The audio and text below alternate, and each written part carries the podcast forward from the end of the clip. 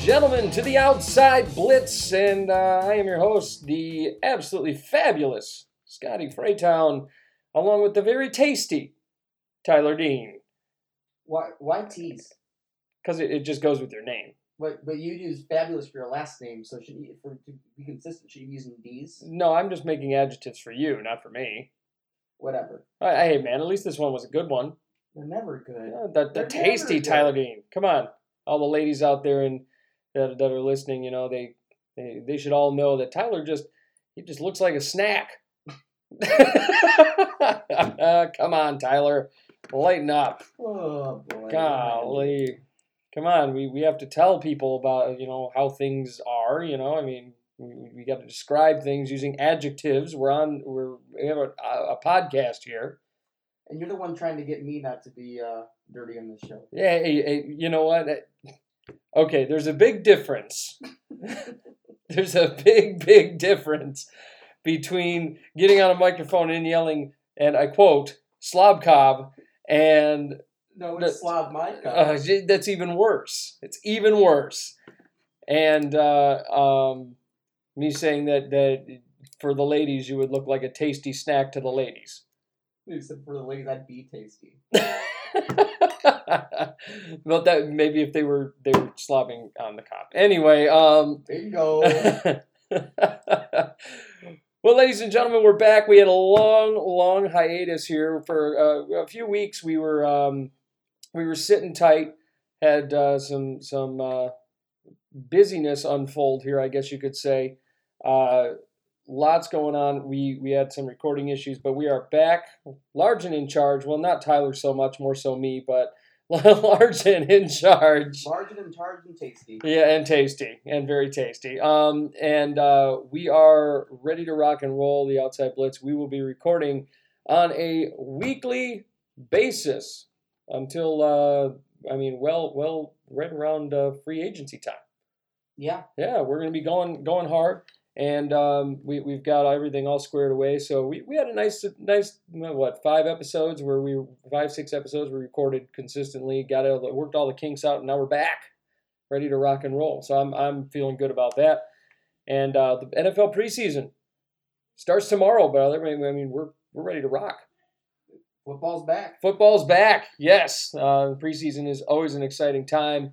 We are going to see um, really a lot of rookies putting their money where their mouth is this upcoming uh, week here, um, and and I'm I'm excited. I'm excited to see what what these guys have in store for us. So you know, ultimately. I mean, we we could see we could very well see the debut of, of the the number one overall draft pick Baker Mayfield. Would you say that you're so excited that you just can't hide it? Uh, I'm getting there. I'm getting there. Um, you know, I'm I'm kind of I'm more slap heavy day. For, you. yeah. I, I can I can tell. Um, but uh, I am feeling very good about about um, the preseason games. Uh, tomorrow, I mean, just going into a few of the games we got, we got the Bucks at the Dolphins. Um, and, and all these games are, are tomorrow evening. Bucks, Dolphins, Panthers versus the Bills. You're going to see the Bears versus the Bengals. Uh, Pittsburgh Steelers against the Philadelphia Eagles. You got the Cleveland Browns against the New York Football Giants. Uh, the New Orleans Saints against the Jacksonville Jaguars. Uh, the Rams will meet Tyler's very own Baltimore Ravens. Which would be a good challenge Yep. for, for Lamar there facing one of the league's premier defenses. Yeah, and it really depends uh, on on who they're going to uh, play out on the field there. So I mean, you, you you could see some interesting things go on. Uh, Redskins versus Patriots at 7:30 tomorrow. You got the uh, Tennessee Titans taking on the Green Bay Packers. Houston Texans taking on the Kansas City Chiefs. Um, you got the Dallas Cowboys and the San Francisco 49ers. The Indianapolis Colts taking on the Seattle Seahawks. The Atlanta Falcons against the New York Jets. The Detroit Lions against the uh, uh, L.A. Raiders, Oakland Raiders, Vegas Raiders, whatever the hell they're calling themselves. Well, I, I don't know. I don't know what they are anymore. They've just had so many city moves. Um, the Minnesota Vikings versus the Denver Broncos, and last but not least, the San Diego Chargers versus the Arizona Cardinals. Um, It- actually, it's the LA Chargers. the LA Chargers. Uh, They'll always be the San Diego Chargers. We did have one NFL preseason game take place, the Hall of Fame game. Uh, Tyler's own Baltimore Ravens picked up a W 17 16 over the Chicago Bears uh, last Thursday. So we are um, we are officially underway as far as the uh, NFL preseason goes. A lot of exciting stuff. We're going to see a, a, a, lot of different stories unfold, and uh, I'm I'm feeling fired up. I'm feeling good about it. And um, around the league, Tyler, we got some stuff going on. Well, there's, there's always stuff going on. There's a when, lot. when you let the Cleveland Browns do anything. well, the Cleveland Browns. I mean, uh, they they ruined my draft. I'm, I'm angry about that. They ruined you know my, my predictions, my big board, like they do every year. They they made a bunch of trades and they ruined my draft. I hate the Cleveland Browns. Now that said, um, right when you're thinking that they're going to have one of the best one, two, three punches at receiver this year, they go Um, and crap the bed. Josh Gordon has his issues going on, and then they go and trade Corey Coleman, who's one of the uh, next up and coming receivers. That's going to be, in my opinion, a very, very, very good. Uh, going to be a future in this league at receiver. Yeah, well, here's the problem with with the the Corey Coleman thing. I mean, I, I understand Cleveland uh, from from what I gather. Um, apparently, you know, Corey Coleman didn't have a very good relationship with Todd Haley um, over there, which I mean, I guess that kind of kind of um, says a lot. And, and a lot of people are, are saying, oh, well, this isn't really a good trade for Buffalo or whatever the case may be. Well, Buffalo needed a receiver. Corey Coleman, you know, he didn't put up good numbers over in, in Cleveland, but he was in Cleveland. He didn't have a, a very consistent quarterback at, at any juncture in time. And I, I think another big thing is is Corey Coleman was never really given a true opportunity. The guy's a speedster. He's got good hands. He can catch the ball downfield. He's a playmaker. And and you're going to get upset at the guy when he doesn't have anybody to deliver the football. I think this was a, a stupid trade on the Browns' part. They got nothing for it. A, a seventh round draft pick for 2020. I mean, really a waste of time. The Buffalo Bills did get a steal in this situation, and I absolutely loved this move for Buffalo. Um, smart move. You get you get uh, Allen, a, a good um, a good receiver. He gets a good weapon under uh, un, you know to back him up. And he starts, I know we'll, we'll talk about this more, but we're on different ends of this. But yeah, there is a controversy there in Buffalo. Mm, yeah. I mean, they're saying there's a controversy in Buffalo. I mean, I guess we we will um, we will see how that continues to unfold. But uh, yeah, it's um, it's going to be an interesting one. I think Corey Coleman is going to wind up uh, uh, being a big deal over in Buffalo. And uh, I don't, I you know, like I said, they don't have a receiver over there other than Coleman and what they have Matthews over there who, eh. I, I screwed up last time on the show talking about it being on Panthers. but Don't they still have Kelvin Benjamin? Uh, Kelvin Benjamin, I, I think he got moved. Uh, as far as I know, Kelvin Benjamin, um, he's with Carol. Uh, well, he's drafted by Carolina. He is with the Buffalo Bills. So Well, I, that's a good one-two punch over there for no Yeah. matter who's at quarterback. Yeah, uh, Kelvin Benjamin, but to Kelvin Benjamin, too, I mean, just to throw it out there, he did kind of tank last year, even when he was in Carolina. Um, 475, 32 receptions. He really didn't do much last the last year. I mean, three touchdowns. Um, and, and that includes one that he caught while he was in Buffalo. so Yeah. 16 receptions in Buffalo. He, he didn't really do much. Kelvin Benjamin has a, uh, um, you know, he has a, a tendency to uh, inflate. I guess that's that's one of the um, that's one of the big things is Kelvin Benjamin has a tendency to inflate when he is on the off season and he shows up looking like you know precious when he, when he shows back up. So you two lot in common. Hey, you know what? I've been cutting that weight. I look damn good, man. You can. football time. We're in the offseason. We're in the off season. Hey, no, no, I've been I've been working out hard, man. I'm proud of myself. Now, um, so I mean, Kelvin Benjamin, we'll see how he pans out. That that could be a big story moving forward. Moving on, however, um, in that uh, NFC or that AFC East area here, we got to talk a little bit about Eric Decker. Eric Decker is um, he just signed a contract, one year deal, a kind of a one year prove it deal, 1.9 million, and that includes incentives with the New England Patriots. Now, it, it's a this is a small contract for a guy like Eric Decker.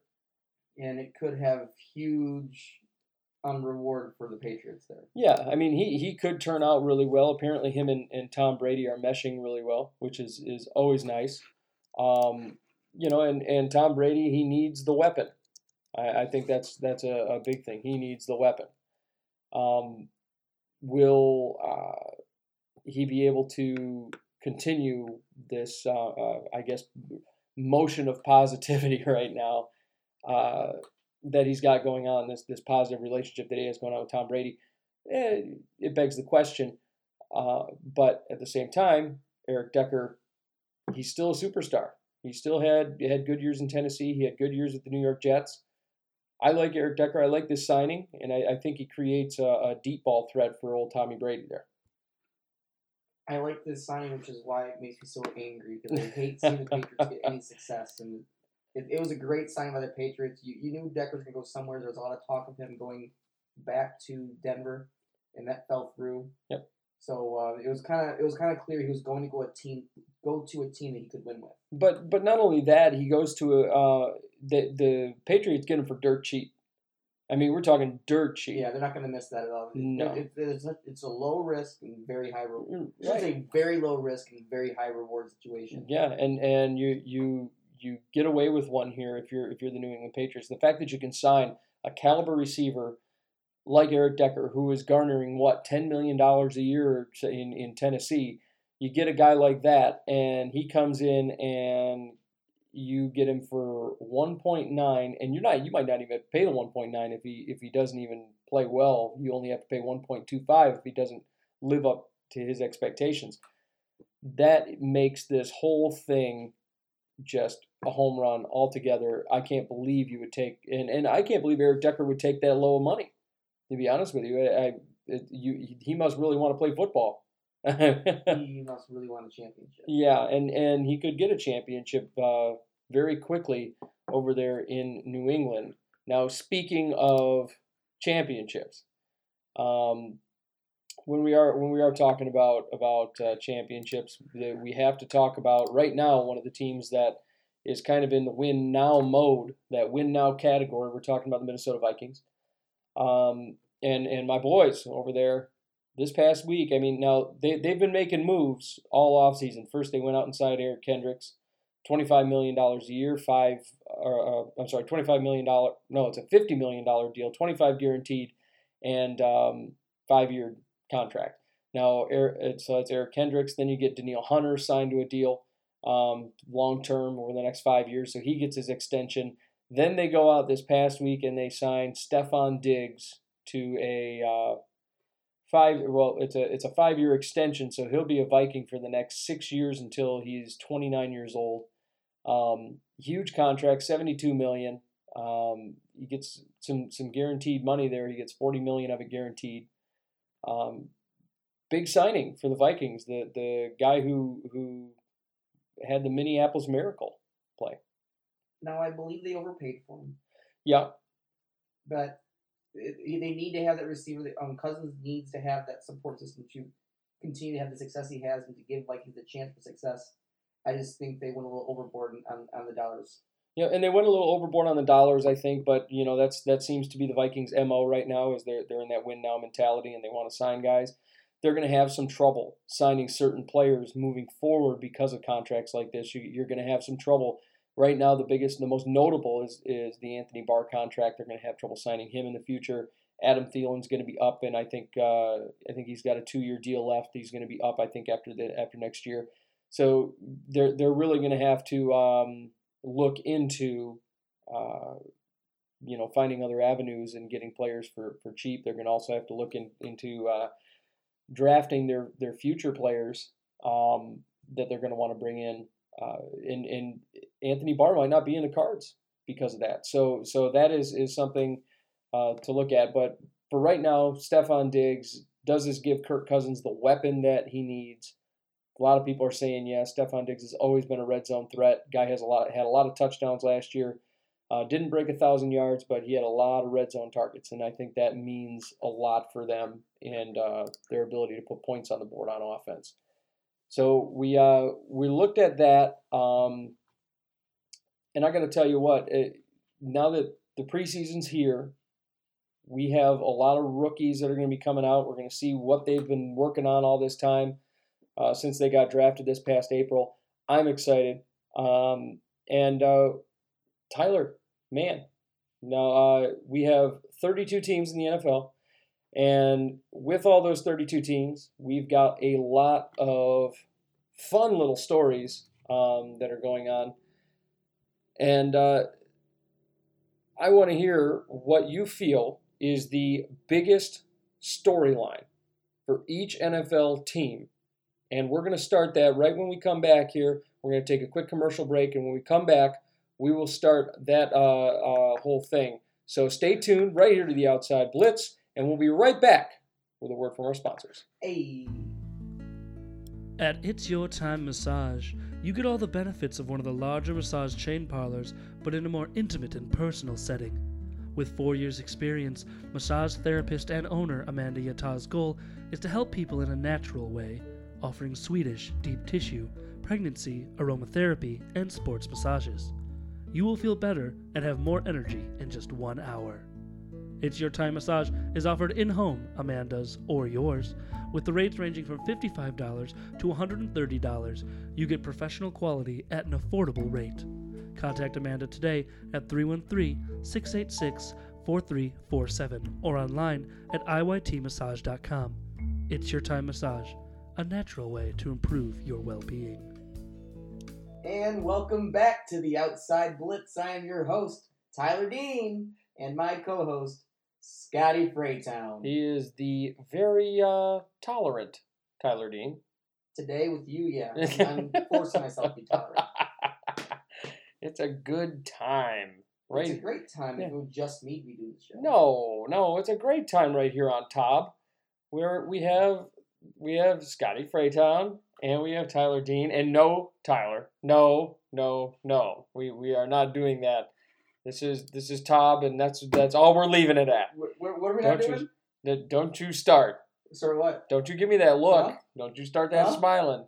This is this is Tob and that's it. No more after that. Okay. It's Tob. Yep, it's time. You win. Yay. That's a first. Slap my cup. Ah, I hate you so much, it's unreal. So, um, we have uh, stories around the NFL, buddy, Yep, we're gonna go 32 teams, and we're just gonna kind of go down the list and just kind of talk about what's going on Okay. there. and and I've got my 32 as well. So we are going to rock and roll right through this thing. Um, I'm gonna hand it over to you, man. You're gonna kick off that that whole party. This is gonna for the first time ever. Tyler is getting his his well, kind of his own segment that he gets to lead uh, lead through without me doing I should have already had one. No, no. Come on. But we're gonna start in the AFC, specifically the AFC East. Ooh. So starting with one of the worst teams ever in the history of the league, New England Patriots. you really don't like them. I mean, nobody likes them, but I guess No, that's neither here nor there. should if you're human. Yeah. oh my gosh.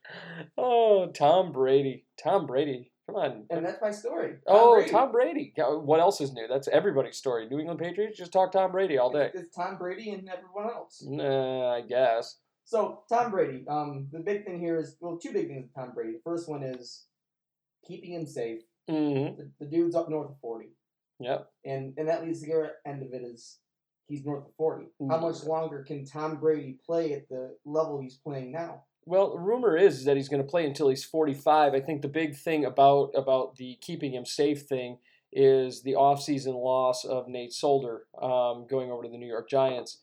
Huge loss. Um, I mean, he was the, the basically the heart and soul of that line, and now he's long gone.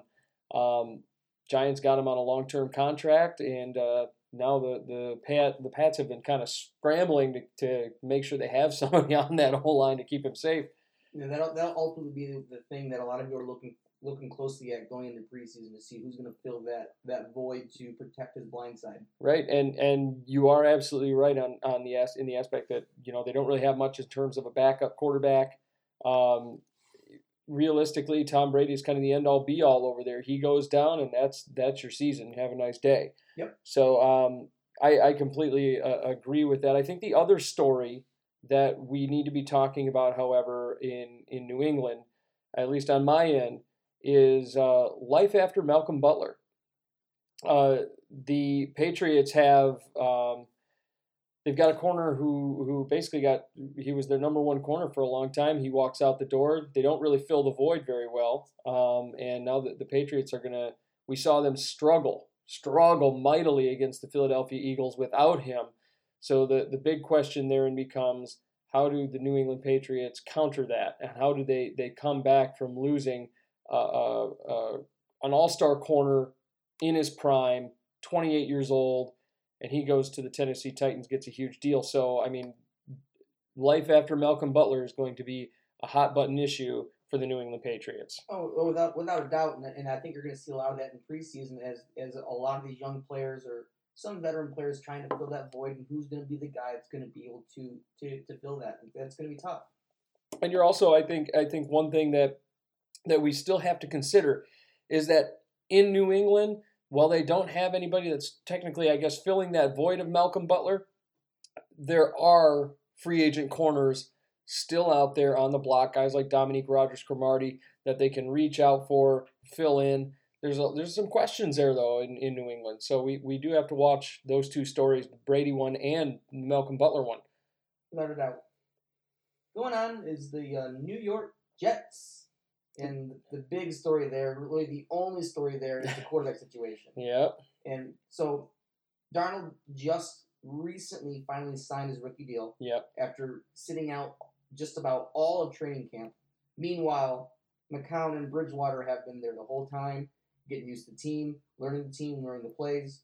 Darnold was already coming in at a disadvantage being the rookie but he's at a more disadvantage because now he's playing catch up to learn this team. I think he comes in at a disadvantage uh, to an extent. Um, Teddy Bridgewater, they. They, they're consistently the most common thing that you hear about when it comes to Teddy Bridgewater is that the knee is degenerative. Um, the the the injured knee that has kept him out for the last two years, and you he's thrown a grand total of one pass in a professional game, and and that is you know, that automatically right off the top, I think, takes Darnold and puts him above Teddy Bridgewater on the depth chart. Then you get Josh McCown. Now, McCown's a wily veteran. He understands the system, but McCown is, is what, 37, 38 years old at this point in time. So he's getting up there in the years. But let's face facts. Josh McCown is not a starter in this league. Let's no. let's just face facts. He is not a starter. He's a journeyman backup. We've seen him back up a million times. Uh, uh I, I once I, today I, I got to hear your, your wife say he was the biggest horror of the league because he's just been around to every single team out there, and, and she's not wrong. So, I mean, realistically, um, you know, jo- uh, Josh McCown is he's going to be in competition with Sam Darnold. I think Darnold is going to going to take that starting position. I'm going to say not week one. Uh, and a lot of people think that. I think Darnold still takes the, the starting. I think Sam Darnold kind of hurt himself. I understand his holdout though you hold out because you were supposed to be the number one pick, and then they took this chump Baker Mayfield over in Cleveland. So now they he gets selected, and, and people don't understand how that that's actually a mighty big drop coming from the number one overall to the number three overall. That's a, it's a big drop financially. So I, I understand his holdout because he knew he knows, or at least he feels in his heart that he is the number one guy, and he should have been the number one guy. The Jets got him for a steal and and he held out until he got his contract. So kudos to him for getting the money, but let's make sure it doesn't affect your play moving into the future. It still could, and, I, and I'm worried about it. Yep, and I agree with you that this is the this is the story with the New York Jets right now. I mean, there's really nothing else there that is is on anyone's mind other than who is going to be our starting quarterback in Week One of the NFL season. And and moving on, we're, we're still in, in that t- same type of argument when it comes to the stories, and that's we're going to the Bills, and it's yep. still the quarterback situation because there are a lot of rookies that got drafted this year, and Bills are no different. And this is where it, it, it, to avoid going into a full on undisputed argument between you. Um, let's, let's talk briefly on Josh Allen and AJ McCarron. Right. I'm pro AJ McCarron. Um, we both agreed that Josh Allen is not as good of a quarterback as the Bills drafted him as. There are other quarterbacks that should have taken. But I think AJ McCarron has proven that um, he can take the ball and roll with it in his time in, in Bengals, but now he gets the opportunity to take the ball and be the guy. Yeah, and can he do it? I think he can. McCarron has a lot to prove. He he didn't really prove much um, over there with the uh, uh, uh, with Bengals. with the Bengals. He he didn't really get the job done as far as being a, a legit NFL starter. I don't think. Could he be a starter in this league? And I mean, guys develop, so it's going to take take some time to see yeah, whether or not. times he has had a chance to come in is, is playoff situations. I mean, you, going from Right. zero to have to be the, the main hero, it's a it's a hard burden to bear. So it, it it does raise the question to me. I mean, Josh Allen. I think when you draft a guy first overall, number one over, or use your number one pick, when you make that selection, you expect this guy to start day one.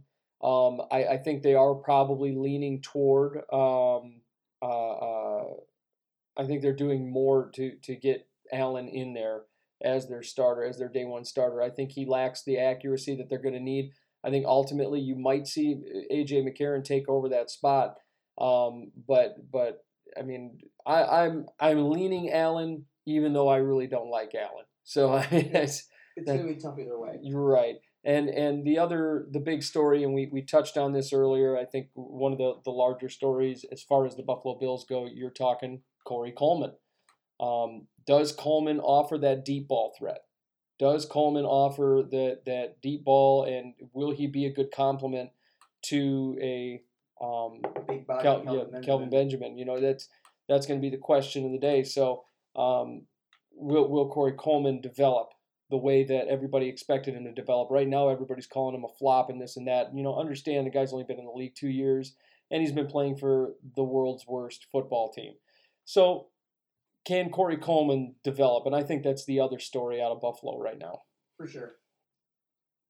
Miami Dolphins, and we're going to stay quarterbacks, but a little bit different of a situation. We're talking Ryan Tannehill is coming off injury. Yeah. Now, the last time Ryan Tannehill played, they were in the playoffs. Yep. So can Ryan Tannehill get this? Can, can come back from injury and rally this team up after the very uh, failed uh, Cutler train and uh, Mhm. get this team back in the playoffs?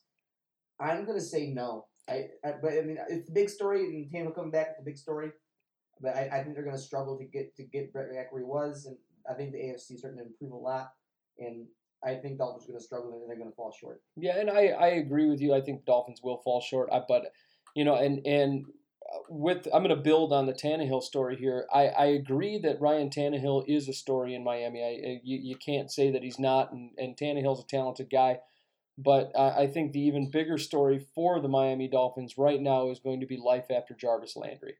Um, Jarvis Landry goes to the, the Cleveland Browns, um, and and that doesn't really leave the Miami Dolphins with a, a whole lot weapons wise. Um, I mean, realistically, they they have Danny Amendola sticking around. They've got Kenny Stills, who hasn't really developed into something huge. They have DeVante Parker, who he could be great. He could be, you know, a, a complete bust. Um, he hasn't really shown that he is a a uh, number one threat.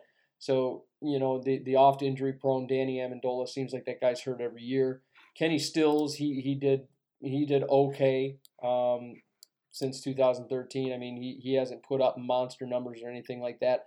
726 one year, 847 another. He had a good amount of touchdowns. He's a good red zone threat. So life after uh, after Landry is going to be the big question um, in Miami. And I think that all kind of fall, that all goes hand in hand. Tannehill coming back, them losing arguably one of the best receivers in the league.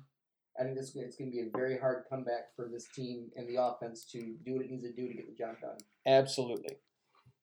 Going to the AFC North, I'm going to uh, be biased and start off with the Ravens. Boo. To me, there's only one story here, Mhm. and whether you want to call it the, the Lamar Jackson story or the quarterback story. Yeah. For, for if we're talking preseason, it's the Lamar Jackson story. Right. Um, Flacco likely won't see much playing time. Um, so the story is how fast can Lamar Jackson progress? And judging off of the first game, the uh, Hall of Fame game, he's got a long way to go. Yeah, the, the as a as a rookie quarterback, the, one of the big concerns for, for Jackson was an accuracy thing. Um, we, we saw his early early practices come out, the, the videos of that come out, and, and Jackson was uh, overthrowing receivers by, I mean, we're talking by a mile. Um, so that's that's a big question. Um, it, it raises a lot of issues. Can this guy be the guy? Can this guy effectively hit receivers as a number one overall dra- or a number one draft pick for for the Ravens, uh, or first rounder rather? But um, to me, you know, it, it, there's a lot of questions here. Joe Flacco's getting paid 24 million this year, um, and I, I think Joe is in. uh, He's you know Joe Cool there is in, in kind of a, a dire straits. You know, you, it's it's almost Super Bowl or bust for the guy, and uh, otherwise they're going to turn to Lamar, and I think that's going to be right now. I think it's going to be disastrous for Baltimore.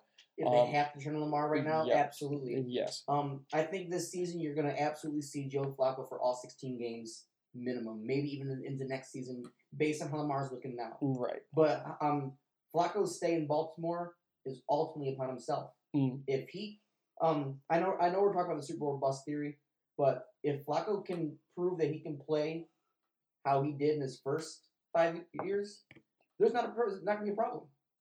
Um, I'm sure most teams would take a Super Bowl every five years.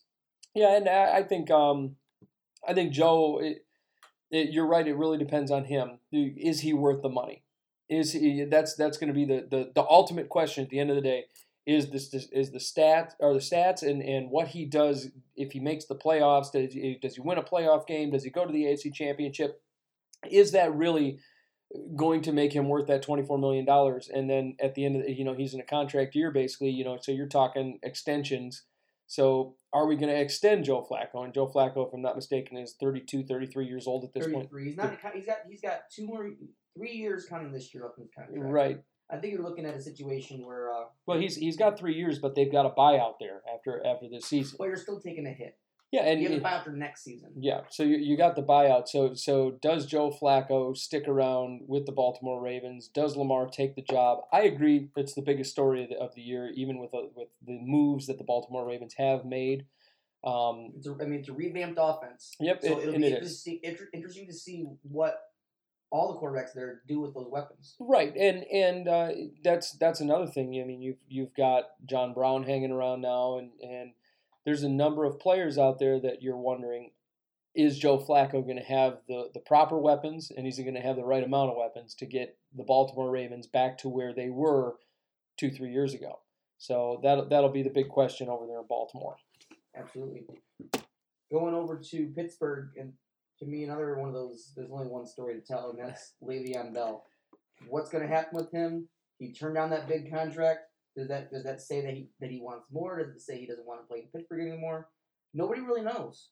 Is he going to play? Is he going to hold out? I think he's going to play to make sure he still he shows that value of what he is, but it's hard to say. Yeah, and Le'Veon is is one of those guys. I think a lot of this is a um, a lot of this is a respect thing at this point in time. You know, and, and I understand Pittsburgh. I don't think Pittsburgh has the money. That's I, what I think we're we're finally running into is is the Pittsburgh Steelers just don't have the money to pay Le'Veon Bell, and um, and and now the Steelers nation is is you know kind of souring on the guy and saying that that they're done with him. I mean, they, they want they want him to just shut his mouth and, and sign for a cheaper amount, and but he's the best running back in the league right now, so you can't expect him to sign for anything less than what he's worth. He's worth the most money in the league. Him and Ezekiel Elliott are are worth that kind of money, and then you watch a guy like Todd Gurley go out and sign get signed to a sixty million dollar contract extension, and he's worth it. And and now you're going to see Le'Veon Bell But Gurley, but Bell should get at least that. Yep, and you're going to see Le'Veon Bell. He he deserves. I, I I'd argue that he probably deserves more than Todd Oh no, hundred percent. That's what I'm saying. Like Mhm. what Gurley got should be the very dead minimum. Yes, and and that's kind of what we're what they're dealing with over there in Pittsburgh. And while I agree that this is probably the biggest story in Pittsburgh, there is another story, um, and and that just comes down to this uh, Mason Rudolph Ben Roethlisberger thing. Um, It's a story. It's it's not really blown up yet, but it's there. Ben Roethlisberger obviously is not happy that Rudolph is there, and that is a story in itself. it's becoming a thing because Mason Rudolph, y- you're going to see him debut um, in in these uh, in these preseason games. You're going to see Mason Rudolph uh, taking snaps under center. He knows he's gonna. He's actually uh, from by all uh, what they're saying is he's actually going to start the preseason off, which which is creates some excitement. Let's see what the kids got and. Ben, you know, he, he had that interview going, Well, I don't know why they drafted the guy, but Ben was talking about retiring a little while back.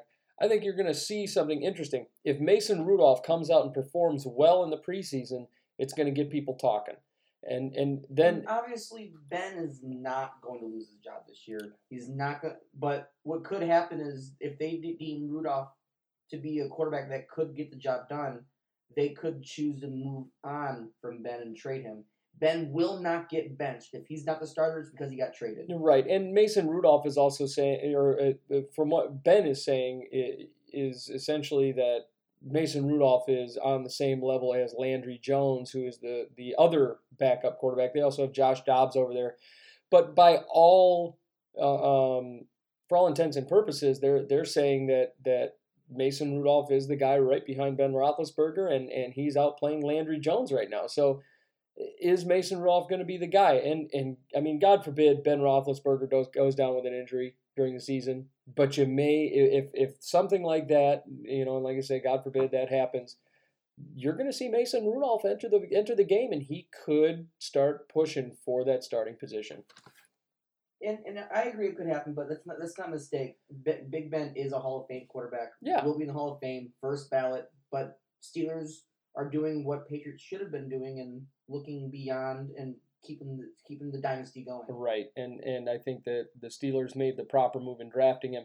This is going to wind up being, and even though it's not as big as the Le'Veon story, I don't think anybody can can dispute that. I do feel that this is going to wind up being probably one of the biggest stories in the league In in, the next preseason. at yeah in the next in preseason and and then also moving on in the next couple of years.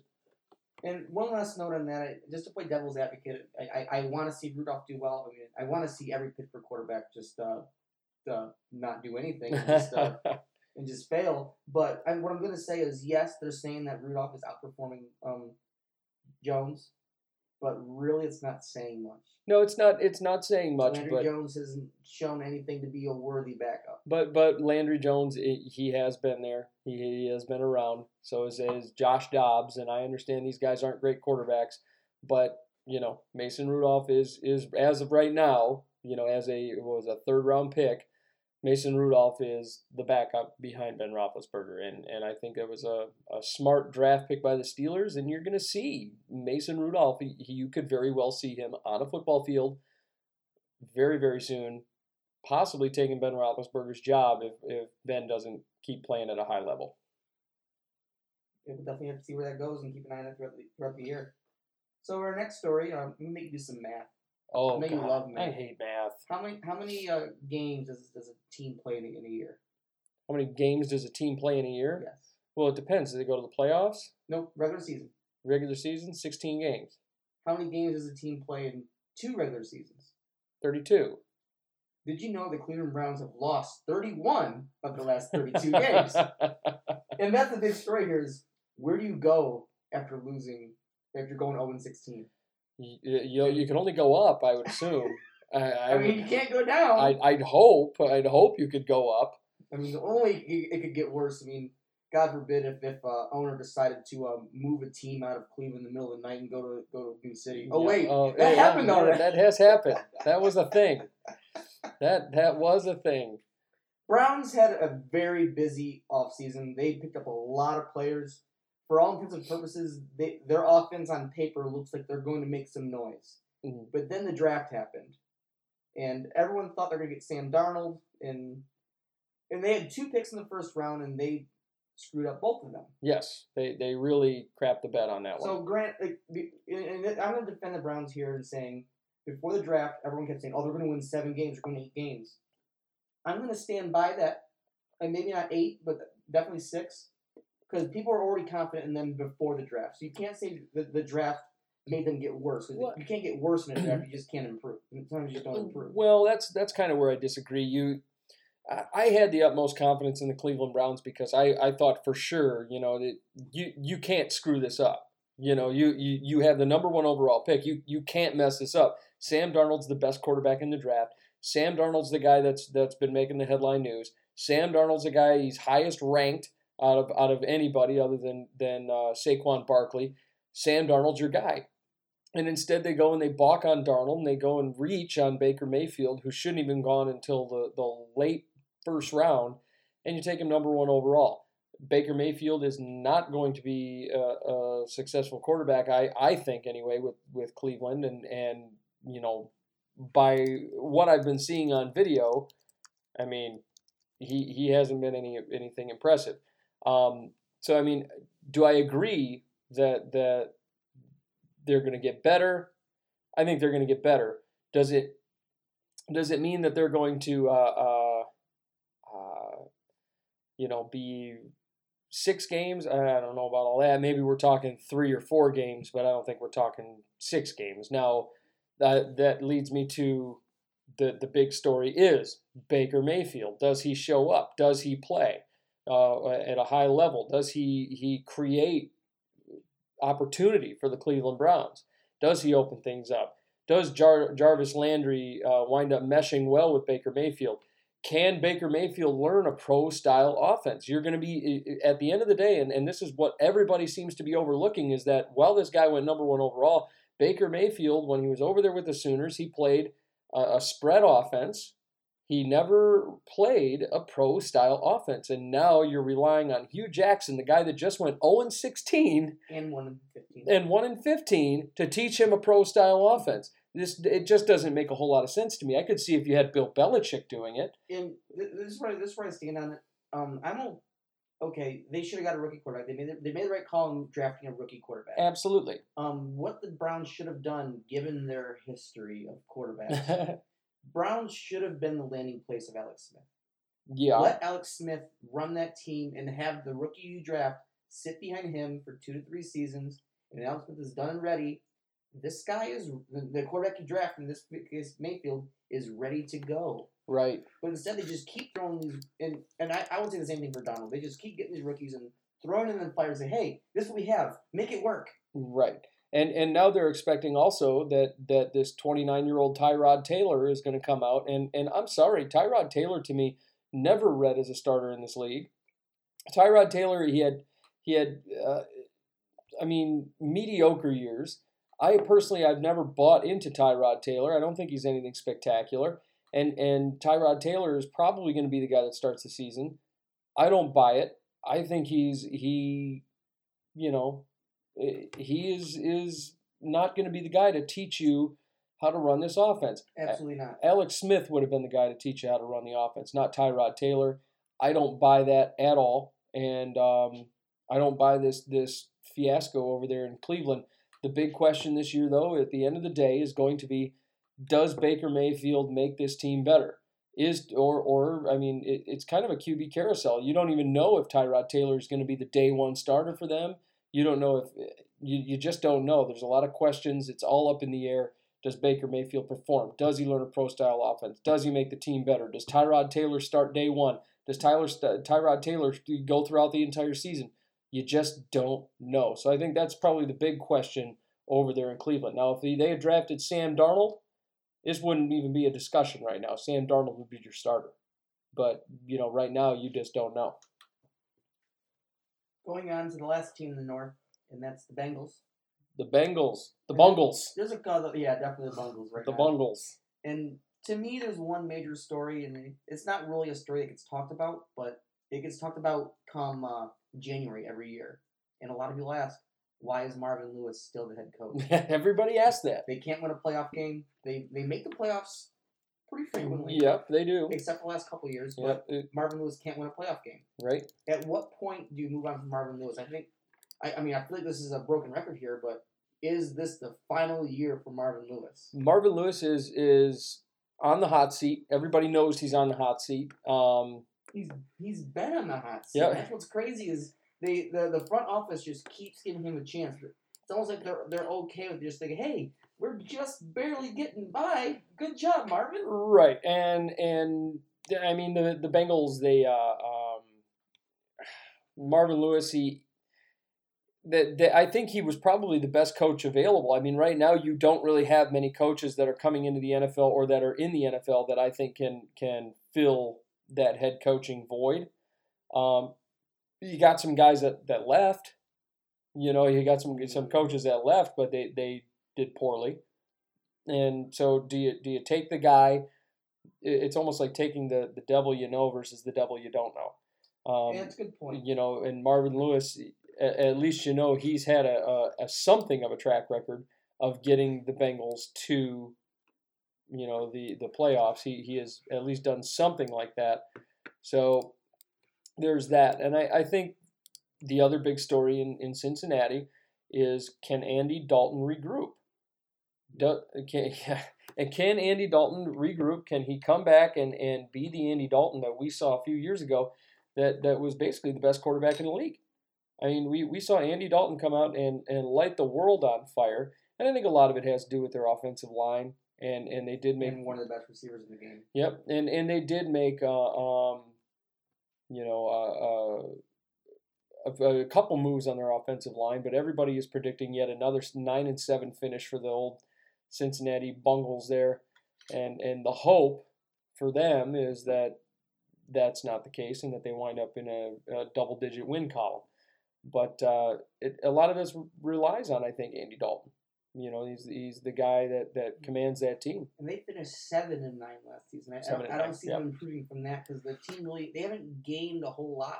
They they didn't gain a whole lot. I think um, you know even during the draft they didn't get get a whole lot when they got Price, um, Billy Price uh, uh, out of Ohio State, and you you got a guy coming off an injury, and that's one of the reasons why he dropped so hard.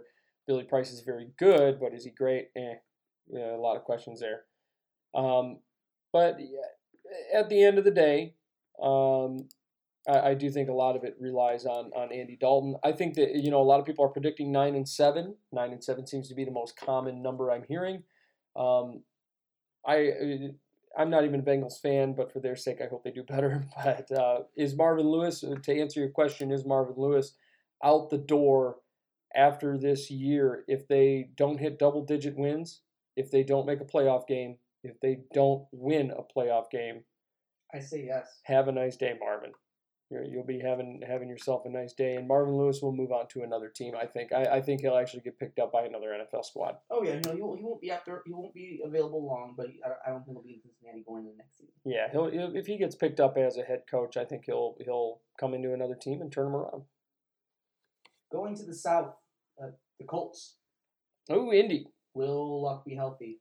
Yeah, that's that's the I mean, they picked up. They look made it sound like they tried to get him help, but the offensive line is still in a miserable state.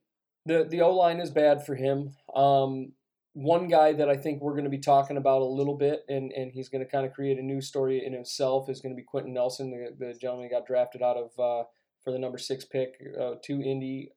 I loved that pick. I, it created a lot of uh, um, protection for uh, uh, Andrew Luck, but that's the big thing: is Andrew Luck healthy? Is his shoulder ready to rock? Um, from all the videos we're seeing, Andrew Luck is passing the ball effectively. Uh, but is Andrew Luck going to be healthy enough to get these guys back to the level that they were at when they were going 10 and 6, 11 and 5? I would like to see him. I'd like to hope so. Yeah, I would like to see like to see Andrew Luck, you know, taking care of business. But we got to see what that O line has. Going to the Texans, and that's uh, the the Watson story. Watson Mhm. was looking great before he got hurt, and then he went down. But the thing is with Watson is everyone talked about how great he looked, and yes, the stats were nice. Yeah. But in his games as a starter, he wasn't even 500. So I, I think he. But you can put that. A lot of that being a rookie. A lot of that the team's still building. But it's not like Texans were on the way to making the playoffs with in, while Watson was playing because they were still not winning games. They were putting they were they were doing their job, but there's still a lot of work to be done. there is work to be done with that team. Um, they they did make some some moves, and they, they do have some guys that that uh, I think the Texans should be excited about. Guys like Sammy Coates, I think are are the types of guys that everybody should be excited for.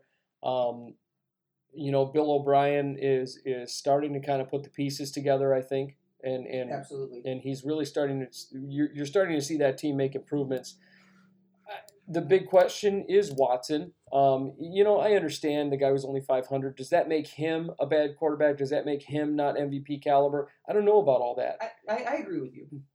I don't know about all that because because he he still put up great numbers in spite of and you know for a long time we talked about uh, Philip Rivers was was a guy we always heard about. His team would be going four and twelve, but then here's Philip Rivers putting up five thousand yards a year.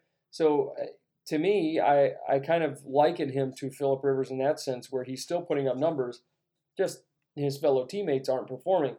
I think the big question is, does Watson, does Deshaun Watson return?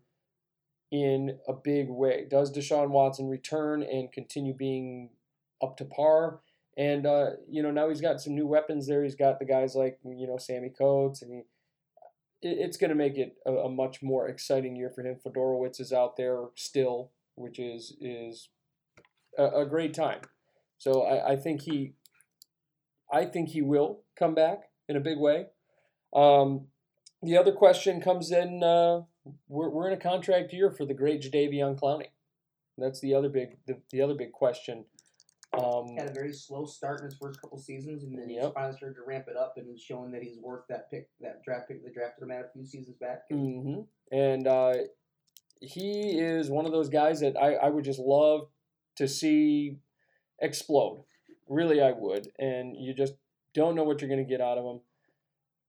He, he could have himself a great year. He's in a contract year. Do we get him re signed? Do we get him re signed at, at the end of the year? Yes, And, and that, and that, that'll be the story. but money talks and BS walks.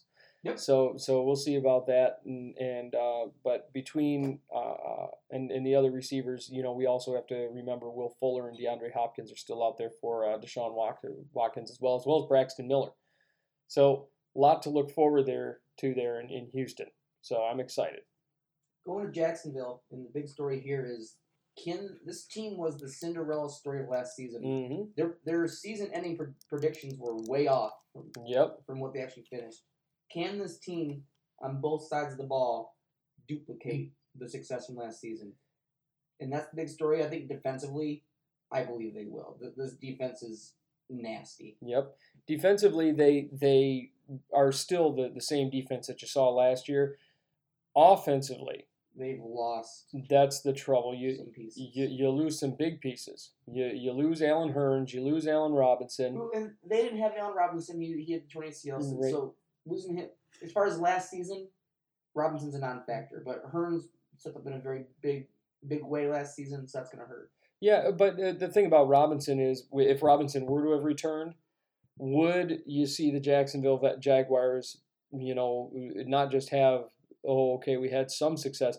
Would you have seen them see Super Bowl success? I think he would have. And and that's the the question of the day when it comes to, to Robinson walking out the door, and then you lose Allen Hurns. Now we're looking at guys like Marquise Lee, and you're hoping Donte Moncrief is going to step up in those positions. Moncrief's only around on a one year deal, so we got to see uh, uh, if this is a prove it deal or what. I think their defense is going to step up, but you're going to see the Jacksonville Jaguars, you know, kind of regress um, unless you see Marquise Lee and, and Donte Moncrief step up. Hundred percent. And next year we have the Titans. This is a team. This is an offense that many people say had so much potential. Will they live up to that potential finally this season? a lot of questions. Um, biggest story here, uh, Malcolm Butler.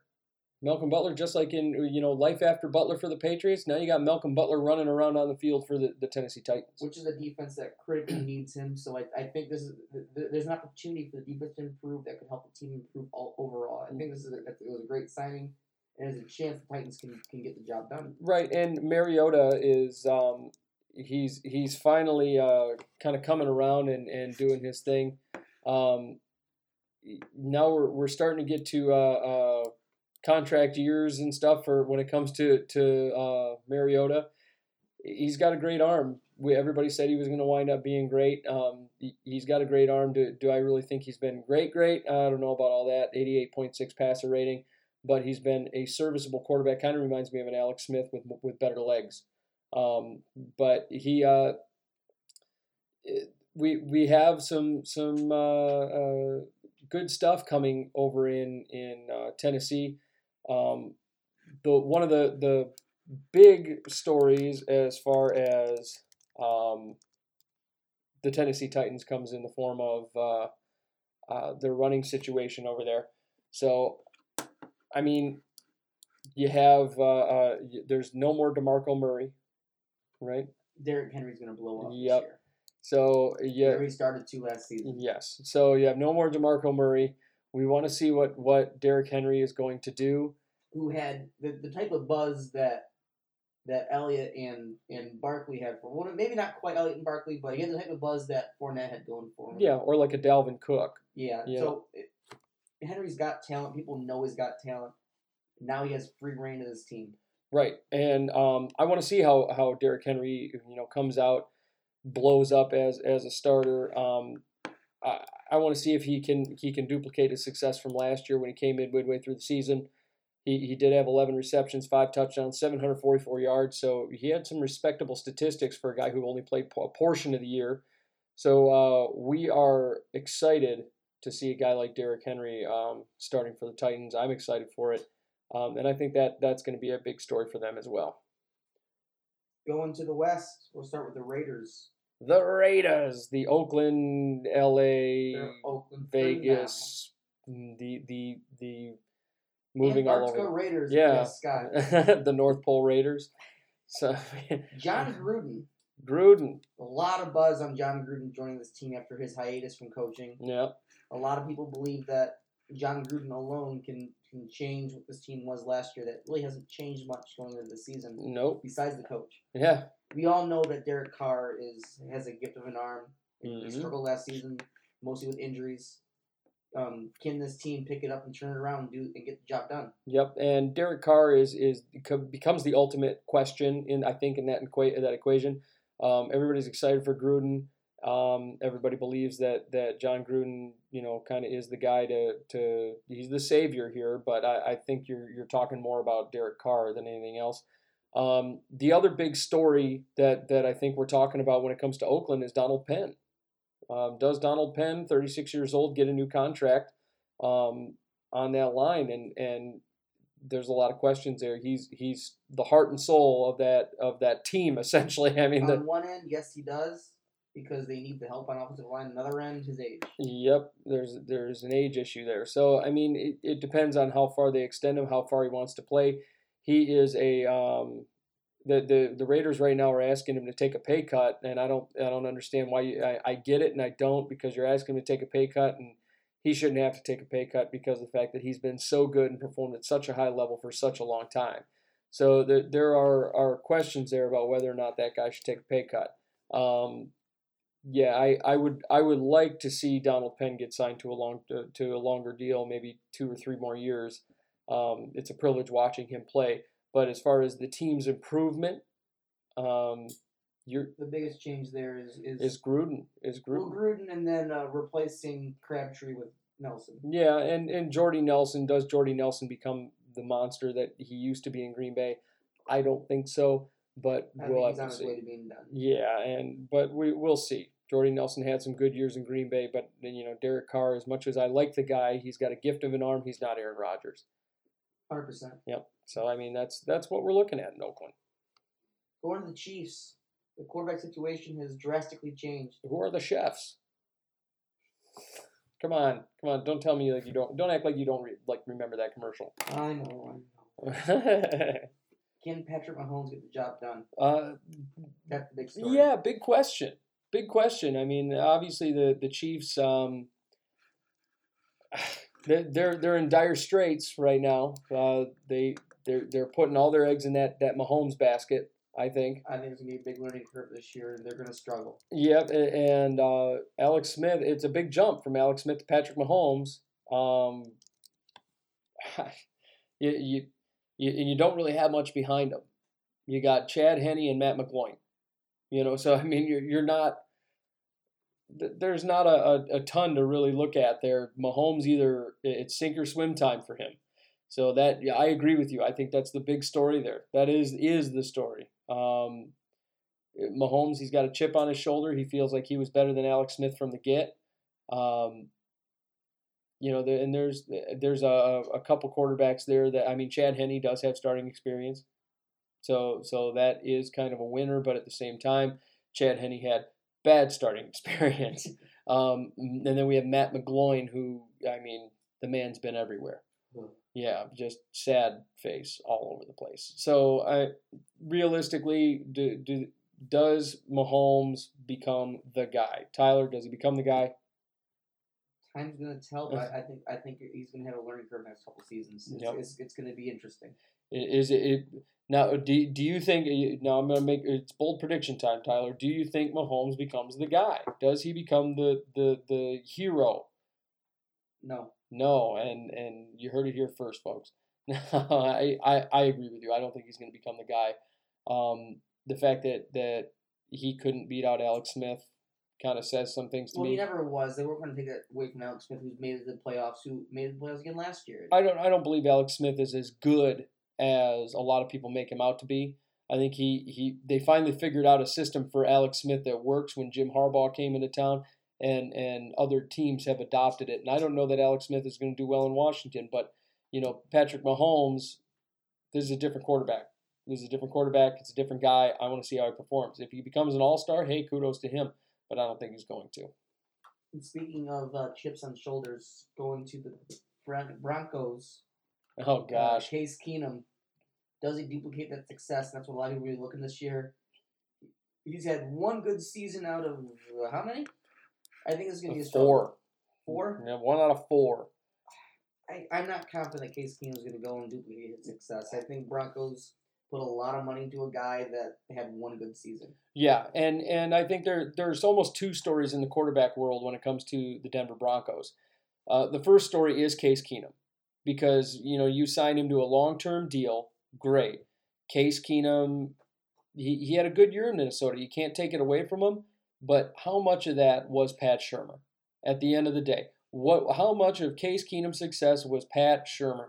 I think Case Keenum, the only way he was going to be successful is if he went over to the New York Giants and stole that job away from Eli Manning. And and that's not going to happen. Pat Shurmur goes to New York. He's the head coach over there. Case Keenum goes to Denver. Case Keenum's going to struggle. And and I think you know, and and Denver doesn't have much behind him either. You got Paxton Lynch and, and Chad Kelly. Now, uh, understanding Paxton Lynch really hasn't been given squat for an opportunity over there in Denver.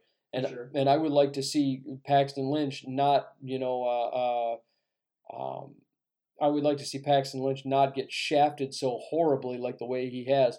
But um, Case Keenum is not worth that money. He was the big story over there in Denver, and you're going to see Case Keenum flounder um, just as as bad as he did with Houston. You're going to see him flounder just as bad as he did with the Rams. He is going to have a bad, bad experience in Denver, and I am, as a Vikings fan, I hope he, I hope he flounders. I hope he does. I, I'm with you on this one. I think it's going to be a rough year over there. Oh yeah, And uh, our last team before we go to our break, that's going to be the LA Chargers. the the L.A. San Diego. It's LA. That Trust me. that you sure? Yep. You're positive? Oh yeah, that's right. We saw the bad logo last year. What a horrible thing that was. And that the big story there is uh, Bad logos. Yes, bad logos. Yeah, and their their their their logo designer got fired. That's that's the big story in San Diego. that's actually the second biggest. the biggest story to me is how much time does Rivers have left? yeah. We're talking about when you look at that that draft class. You have Rivers, Ben, Mm, and um, Eli. yep. And, and Eli and Ben, you're, you're talking about it coming near the end, and Rivers has had a long career of being on a mediocre team and, and, and killing it. Yeah. But the Chargers are running out of time if they want to do some winning while Rivers is still around. Yeah, and and they're they're about to just see the guy. You know, eventually he's gonna he say. I, I'm hoping there's there's one day where Philip Rivers, um, just kind of has some sort of uh, uh, epiphany, and just says, "Nah, I'm good on this team. I'm I'm set." And we haven't seen that yet. We we haven't seen that that uh, um, that happen. You know, for for the king over there in, in And, I don't think he's going to. I think he's going to end up retiring a Charger, riding off in the sunset without a Super Bowl, and Well, calling it a day. And That's a, well, it's a big question. He's he's signed through the 2019 season. Um, he makes big money. Uh, he'll, he'll have 10 million dollars this year, 11 million next year. So he's 37 years old, and you're going to see him go into his 38 year season. Does he finally say, "I want a bull and I want it now, and I'm going to go out and I'm going to sign with the biggest dog in the yard, and I'm going to go win a Super Bowl"? And and that should be the the big massive question to a lot of people does philip rivers come back out on the market my bold prediction is he retires after next season. I think that philip rivers will go out and sign with a super bowl caliber team he'll sign a two-year deal kind of like drew brees here He's going to sign a two, maybe three year deal, and he's going to play well into his 40s. The guy has a lot of football left in him. He's a gutsy guy. He wants a championship, and as much as he wants one with the uh, the Chargers, I think he realizes you're not winning a, a, Super Bowl over there, not anytime soon, unless there are are uh, um, you know monster uh, implications. Um, River and he's got a no trade clause as part of his contract, so I mean he's he's got to got to finish out there at his age 38 season. I think at age 39 he goes somewhere for a title. And all right, that's the last one for the AFC. So we're going to take a quick break here and come back for the NFC. Yep, we'll come back for the NFC and after some maybe some music. Really, we play music here? Yeah, we play music every now and then. Yeah, we, we do like a lot of low. For those of you who, who have, have asked, we have done like we we've played some music here. We've got some local artists that that have come on and and had their music played. So um, we we uh, we do enjoy having having the uh, local artists and stuff like that. But you know, even if we don't, I, it depends on our producer and how he's feeling for the day. But if we don't have any music, that's fine too. You're still going to hear an advertisement from the absolute best massage therapist around, one of our uh, wonderful sponsors over there at It's Your Time Massage. Oh yeah, the the best. So enjoy that, um, and uh, we will be right back, right here, on the Outside Blitz. Oh, oh, oh,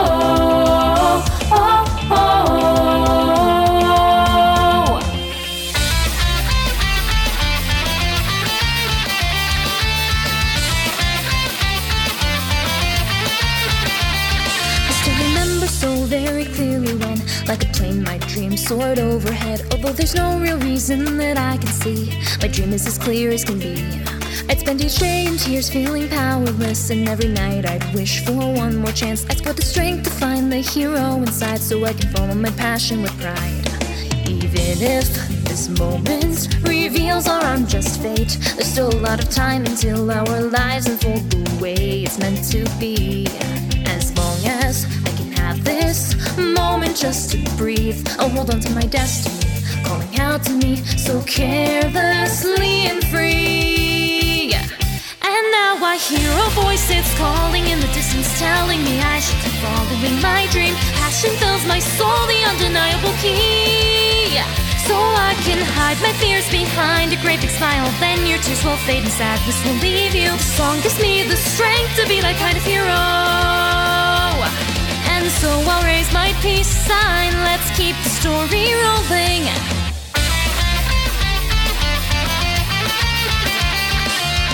And welcome back, ladies and gentlemen, to the Outside Blitz. I am uh, your host, the fabulous one. You don't sound very sure about that. Are you sure you're the host? These guys, uh, I, I always feel kind of rude because I feel like there's two of us. You know, there's two of us here, and and I feel rude because I'm like, am am I the host or is Tyler the host well, or am I the host you, and you're the co-host or you, you the host and I'm a co-host? Do you hear or, me when I talk? When I bring this back and I say I'm the host, you're the co-host. So whoever's, okay. whoever's saying it. Just, oh, so you're, you okay? I, I never I never understood how that works. Saying I'm the co-host and here's my co-host. Yeah, I well no, I just I, I was just like eh, I feel a little feel a little bit of a like of a dick at that point, you know. I'm surprised you feel like you're a dick because you're always a dick. I'm not always a dick. I'm not always a dick. I think I'm kind of fun and I'm here with with my co-host, the um, with the thrilling Tyler Dean. That might be the best one yet. We'll go thrilling? No, no, I'm, I'm gonna go. No, I want to go something different. The the very tight, the very tight Tyler Dean. You hear that, ladies? He's very tight. I don't know about that one. You hear that, prison guys? He's very tight. if people in prison are listening to our podcast, you know what? awesome. that's the hope, right? I, I wonder if they can. They I don't think they get cell phones and stuff like that in there. I don't think they get to hear listen to podcasts. Yeah, like, hell, I, mean, I need to sneak a phone up my butt so I can listen yeah, to, to, uh, the outside blitz. Scotty Fraytown and Tyler Dean, their voices. No, but welcome back, folks. Um, we are entering the NFC side of our top uh, our top stories for the each of the 32 NFL teams. The NFC, we already just did the AFC. We just concluded that. Um, going into the NFC side, um, gonna let uh, Tyler take this one away again. My friend, you you're just this is like you know hitting the lottery for you here today. Yeah, you can, you can tell who, who developed the show is uh, Yeah. trying to get Scott to talk as little as possible, but he can help himself. He loves his own voice, so he I do, so he talks about it anyway. I do. I, So- I record myself just like saying dirty things sometimes, and I just play it in my ear. the, the weird part is I believe you. So going to the NFC, we're gonna start with the same way we start the AFC. We'll start with the East, and that's gonna start with the Super Bowl champions, yes, the the Eagles. the Philadelphia Eagles. And there's a lot going on there about it all related to the same topic, and that's injuries. Mhm. Specifically, their their quarterback, their franchise quarterback, who was not present for the Super Bowl. Yeah, um, Carson Wentz. Can he come back and be Carson Wentz? I mean, and if he can't, they have a quarterback who can. Mm, Yeah, that, yeah, I, I guess so. I mean, um, uh, and and well, I don't know if he's he's actually um, uh, he actually can. That's the thing. Um, you Nick Foles, he's missed two straight days of practice, um, which which kind of makes you kind of scratch your head there. Um, shoulder spasms apparently kind of uh, bugging him, um, and then uh, I, I think injuries are also a big thing for for situations like Paul Worrilow tore ACL. Um, so that's that's something to, to think about there. Um, And all this really leads to um, the Eagles' chances of repeating, and, and there's there's going to be a lot of question marks going into this season and what they're going to be able to do. I, it, it, it's gonna be it's gonna be interesting. and It's it's hard to really pinpoint what's going to happen because going into the season, no one thought, or last season, no one thought the Eagles were going to win the Super Bowl, No. but they did. So it's hard to say, nope, they're screwed because you don't know. right, and and there's I mean there are a few injured guys that are just coming back as well. Jordan Hicks, Jason Peters, um, they they've been back at practice and team drills. Uh, Brandon Graham makes his way back. Um, Tim Jernigan, one guy that they they lost to injury and now he's been released is Mychal Kendricks. Um, he was kind of a cap casualty. Um, you know, uh, Derek Barnett, he had hernia, uh, eh, hernia surgery. There you go. Hergery. Jeez, oh, Pete, I'm just stumbling over myself. Uh, but he's back um, after that surgery in the offseason, so he's back uh, ready to rock and roll. Um, Alshon Jeffery has been on the field, but he hasn't been participating. Uh, you still got Mike Wallace and, and uh, Mack Hollins. Um, You And say it's still Mike Wallace. Mike Wallace is a pickup. Well, you, you no, I said you still have Mike Yeah. Wallace, and you still have Nelson Agholor um, hanging out, Markus Wheaton, Shelton Gibson. Um, they got to run in with the second team. So I mean, there there are some some weapons there. There there's injuries, injuries, injuries, injuries, injuries in Philadelphia, and and if there's anything we know about the Philadelphia Eagles and their coaching staff, it, it is simply that they know how to work around team injuries. No, e- Eagles prove that um you can throw out the argument of if your quarterback goes down, your season's over. Yep, Next man up. next man up. That's All That's it. thirty-two teams prove it. Yep, and and I like it's like you said, the injuries are going to be the big question of the day. When, at what point in time do these injuries catch up with the Philadelphia Eagles, or do they ever? Um, that'll be the big question there in Philadelphia as far as them repeating. Going to Dallas, and I think the big story there is they no longer have their number one receiver. So who's Dak can throw the ball to? It's going to be the Dak and Elliott show. Um, I, I don't know about all that, and and I, I don't know that that's the uh, you know the Dez Bryant story has has made plenty of headlines, but Dez Bryant going down hasn't really hurt Dak Prescott at all. Dak Prescott, you know, just kind of steadily declined on his own.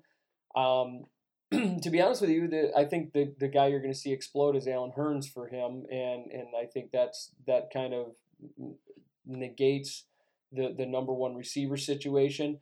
But the one thing that I do have a concern with is, and, and well, we're on the topic of Dak Prescott, and I think this is the big story. Dak Prescott, he's in a make or break year. Is this the year that Dak Prescott gets an extension or, or, you know, winds up just being a guy riding the bench? And, and as far as I know, um, you know, as far as we've been hearing anyway, Dak Prescott accuracy wise has not been on par, which is interesting because he led the league in accuracy in his first year. He was the most accurate quarterback in the league. He's had one good year, one bad year. So Dallas is going to wait to the last possible minute to give him a contract. They're going to really want to see what he does this season. Right, and and now he's under fire for you know he's walking that uh, what they're saying is a political tightrope after uh, national anthem stuff. I mean, there's a there's a lot of questions um, coming in with with Dak Prescott, and I think he's going to wind up being the biggest story for the Dallas Cowboys, and and realistically, he could wind up you know losing his position to a, a guy that goes and gets drafted next year. Going to going to the Giants. Big story here is so for the last five years, the Giants have just have not had a running back. Not at all. But now they do. They have a franchise running back. Eli has somebody he can he can trust. They're, they're not forced to pass the ball at times, so they, they can really split the ball. So you have Eli, you have Barkley, you have uh, OBJ. What will the Giants do this year? I think that there's going to be a lot of eyes on what they're going to do offensively this year. A lot of eyes on the offense. The um, the, they need a lot of secondary work still. We we do know that. Um, Eli Apple, or no, was it Eli Apple? I think it was. He hasn't um, blown up the way we expected. Um, but when it comes to the New York Giants, um, they they've got some work to do on the defensive side of the ball. But that offensive side of the ball is always going to raise questions because of guys like Saquon Barkley. Um, Saquon opens up so much across the field. Uh, we've heard nothing but big things. Everybody's saying that that he's right up there with, with guys like Ezekiel Elliott. I'm excited. I'm excited to see what what Saquon Barkley can do, and if he does wind up being the guy that everybody's talking about. Going to the Redskins, and the big story here is the offensive identity. Yeah. Cousins is gone. Cousins is now with the Vikings. They they got Alex Smith, who I believe will do well there. But the problem is Alex Smith is not a long term option. He's no. He's on borrowed time. He's an older quarterback. He's there as a transition guy, but we don't know who that transition guy is going to be. Who he's going to eventually give the ball to when he when this is, is done.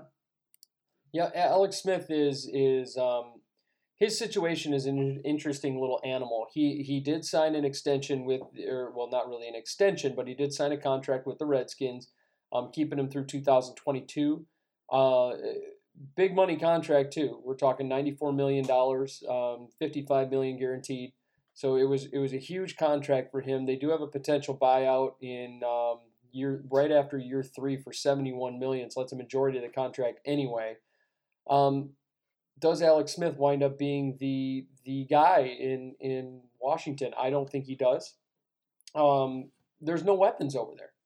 They truly have nothing to be excited over. I think the one guy that they they really have to be excited over in Washington right now is Derrius Guice is the only guy that I think is really exciting over there in Washington right now, and and he's he, Derrius Guice is on the board, man, and he uh, he's a great the, the, the big rumor is that Derrius Guice is great catching out of the backfield. And we saw that in college, and now we're seeing it, you know, uh, translate. Um, the depth chart came out. He was listed as number four on the depth chart, but then all reports are indicating that he is easily moving up that depth chart and uh, he's becoming their kind of change of pace back, kind of like a Darren Sproles. Which look, I mean, being placed at that place in the depth chart isn't that big of a deal. No, all rookies technically should be at the bottom of the depth chart and work their way up. Right. So looking at him being at the bottom isn't that big of a deal. Knowing how he plays, Derrius Guice is going to move his way up and, and be a big part of that offense. Yeah. So I mean, but uh, Alex Smith is the big story here. So, but Guice could open some things up for him. But you're right, Alex Smith is the big story in Washington right now. Going to the north, we're going to start with with the Packers. Your favorite team. I hate the Packers. Your favorite team. Hate them. Your favorite team. Hate them with a fiery passion. And and the big story there is the uh, dissension between Aaron Rodgers and the front office and the coaching and everything there. What's going to happen with that? Time will tell. I mean, it really looks like Rodgers is looking at life beyond Green Bay, but it's hard to say. I mean, the, the team has been on since he, he started. Aaron Rodgers is kind of a wild card, but this is not the first time we've seen this in Green Bay. Um, we, we saw similar situations go on with, you know, the the uh, ten Brett Brett Favre retirements, and and you know we, we kept seeing all that stuff, and and the Green Bay Packers brought him back, and they re-signed him, and then they they traded him away. They used him as trade bait, and the, the Packers will always sit there and stand by, you know, their their decision. Uh, oh, we we wanted him to come back as a starter. No, you didn't. You saw Brett Favre. You needed trade bait. You sent him out the door. and they got away with one on it. And and the Green Bay Packers, um, we we've seen this dissension go on. Aaron Rodgers has two years left on his deal. He's made it very clear he doesn't want to be in Green Bay right now, and I think a lot of it has to do with the fact that the team's been on the decline, and I think a lot of it also has to do with the fact that the man basically has no offensive line at this point in time. You have a situation where, where I mean, he got belted by by Anthony Barr last year, broke his collarbone, and he's out for the year. So so does Aaron Rodgers want to be there? I think he's got a health concern. I think Aaron Rodgers has um, a concern as far as you know he's losing weapons, and they think Jimmy Graham is the solution. I, and he and Aaron Rodgers, I mean, just recently went on on you know public a public news channel and and just crapped basically all over his entire team, saying they were playing like garbage and you know they're not practicing hard, and he was embarrassed and whatever else. I get it. You want to play at a high level. I get it. It's Aaron Rodgers. I get it. He's 34 years old and he's starting to become a curmudgeon old man. I get it. I'm 31 and I'm already getting there. But, you know, at a certain point, someone's got to understand that 36 year old Aaron Rodgers is probably going to walk out the door and they're going to they're going to see uh, Aaron Rodgers playing for somebody in the NFC North. I think the Minnesota Vikings could go after him if Kirk Cousins doesn't pan out. Well, no, the the, the Vikings are going to be dedicated to that contract, fully guaranteed. They're not going to want. They're going to make get the, get the full value of that. So Rodgers won't go to the Vikings. It'll be a different team. But well, it depends because you've got even though it's all guaranteed money, I think the Vikings realize that that Kirk Cousins. Um, you know, if, if it's a three-year deal, that's why they made it a three-year deal. And I see, I see Aaron Rodgers with a two-year deal left. That third year, you could see something special come out of Minnesota there. But as far as Green Bay, and I hate to be the one to uh, crack uh, stupid jokes as no your department, but for, as far as Green Bay is concerned, like a bad neighbor, Bar, or Rodgers might not be there. No, he might not. he might be discount double checking his way out the door. So I, I mean, you're you're going to see uh, the the dissension in the ranks when it comes to uh, Aaron Rodgers. There's some trouble there. Going to the Lions, the big question here is the Lions are capable of making the playoffs. They're capable of making a push, but they got to keep Stafford safe. They got to protect their quarterback, and, and it's not as bad as the Colts situation or the Green Bay situation, but they have to keep him safe. He's their quarterback, and he's going to be the golden ticket to getting them where they need to go. Right. I, I hated the, the selection of Frank Ragnow. I, I absolutely hated the selection, um, especially you know because he wasn't the number one center on the board, and they wound up moving him to guard which I it kind of made me laugh because it's like at that point you should have just picked up a good guard. But at the end of the day, they wound up getting Frank Ragnow, and and they they believe they've improved their offensive line. I think uh, something that goes hand in hand though that that kind of plays. It's not just protecting Stafford, but uh, something that goes hand in hand as far as as um, this team goes is they've never had a running game either, and now they've got uh, almost a surplus of running backs. You've got LeGarrette Blunt and you have on Johnson. I think the big story there comes in the form of those two men.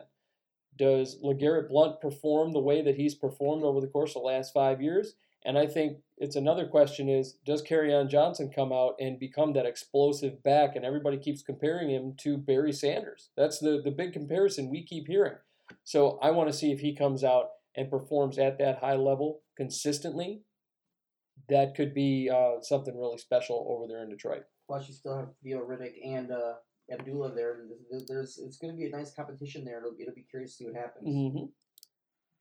Go, continuing on in the north, here we have the Bears. The Bears. And I think the big story here is what will the sophomore year look like for Mitchell for, Trubisky? For yeah, Trubisky. Trubisky. Um, He's not, he has an up. He has an uphill battle. Yep. Um, Trubisky proved that he's going to be a good quarterback in this league, at least in my opinion. Mm-hmm. He didn't have but, any weapons last year. That was the big thing. Is exactly. He was still doing a good and, job. And, he, and, he, and he was out there beating good teams. And, and I, I, think if they can continue to build around Trubisky, the Bears are going to be on the rise and could be a, a future threat there in the north. Yes, the the the big things for for the Bears um, is uh, the, they've got weapons for Trubisky. I think that that actually builds a little bit. He's the big he's the the the big centerpiece there, but they've got some good weapons now. They went and picked up Allen Robinson in the offseason, picked up uh, offseason. They picked up Kevin. Well, they still have Kevin White hanging around, and even though Kevin White hasn't translated um, due to injuries over and over and over again. Kevin White, you might as well just name him um, Rashad Perriman. Yep, and It's but been it's been it's been a rough go for Kevin White over there. Yep, but in in the hope is that Kevin White finally just blows up. Um, Anthony Miller is another one. They they went and picked up the him, and and the other guy that that I, I think is really exciting that they got for him is Taylor Gabriel, which is a guy that that hasn't. I, like Gabriel. I love Taylor Gabriel. I think he's got uh, a lot of talent. He's a speedster. He's a good slot guy. He's not the biggest dude in the world, but he's got good hands. So to me, if if you look at uh, uh, Trubisky, you know the only way he can possibly go is up at this point. Um, I think he's got a lot of weapons, and I think if he continues doing what he's doing and keeps being that explosive player, you're going to see the Chicago Bears excel and and move their way up, um, move their way up uh, uh, the division rankings here. You're two seasons from them being in the playoffs. Absolutely.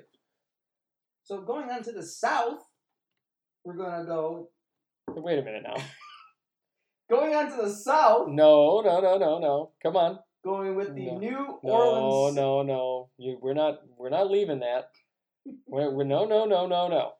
Fine, fine, fine, fine. We're going to Going my to the Vikings. my Minnesota Vikings. Skol, skol, skol.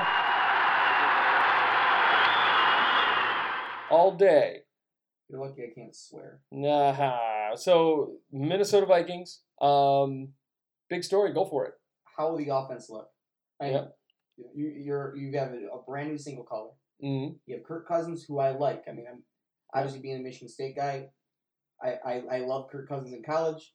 I've enjoyed him in Minnesota, not Minnesota, uh, Redskins. And and you also have a brand new offensive coordinator there too. Yeah, th- that too. And uh, but I think uh, with Kirk Cousins there, um, I, I believe they're gonna they're gonna excel really well this year. But he's got a new system to learn. How this this offense is going to look very different than what it did last year, especially with uh. So you got Kirk Cousins and you got Dalvin Cook coming back. Yeah, the, there's questions. I think the, the big questions when it comes to the offense in Minnesota, um, to answer your questions anyway, and, and for you, this is your big story. I've got a different one, but for, for your big story, yes, the, the big story there is um, the offense. I think Kirk Cousins, he's got a, he's got arguably the best one-two punch as far as receivers in the game, and then along with the signing of Kendall Wright. So you've got the Diggs, Thielen, Wright combo there that I just really love. Kendall Wright led the Chicago Bears in receiving yards last year. He proved he can be a number one. Um, and, and then you've got Adam Thielen, who is just a monster last year. And you had Stefon Diggs, who's arguably one of the best red zone threats in the game. This offense is going to be exciting. The the question for that offense comes in in, in the form of their offensive line. Can they keep them safe? Can they keep Kirk Cousins clean? Can they keep Dalvin Cook clean? Can Cal- can Dalvin Cook produce the way he produced last year? Minnesota Vikings are in a win now type of situation, so that's what this offense kind of brings. Now, on the other level, I think the big story comes in the form of Anthony Barr. Um, the Vikings made it a point to sign Danielle Hunter. They made it a point to sign Eric Kendricks. They made it a point to sign Stefon Diggs. Now they're tight on cap space. You got Anthony Barr hanging around there. Anthony Barr's contract, from what they're saying, hinges on how good of a pass rusher he can be. Um, Anthony Barr is a good linebacker. He's a, he's a solid linebacker. I was actually a little surprised that they signed Kendricks before they signed Barr. But you might see, and it, I, I think it dep- kind of depends on how well uh, Richardson, Sheldon Richardson, plays on that on that defensive line about whether or not you see Anthony Barr return to the Minnesota Vikings this year. And that, we'll definitely see how that progresses throughout the season. Now going to the South. Now going to the South. Now you can move along. Going to the New Orleans Saints. Uh, I hate the Saints. Here's the thing with the Saints. Boo. Drew Brees is a first ballot Hall of Famer. Yep, I agree. But the thing with the Saints in the last five seasons is which team do you get?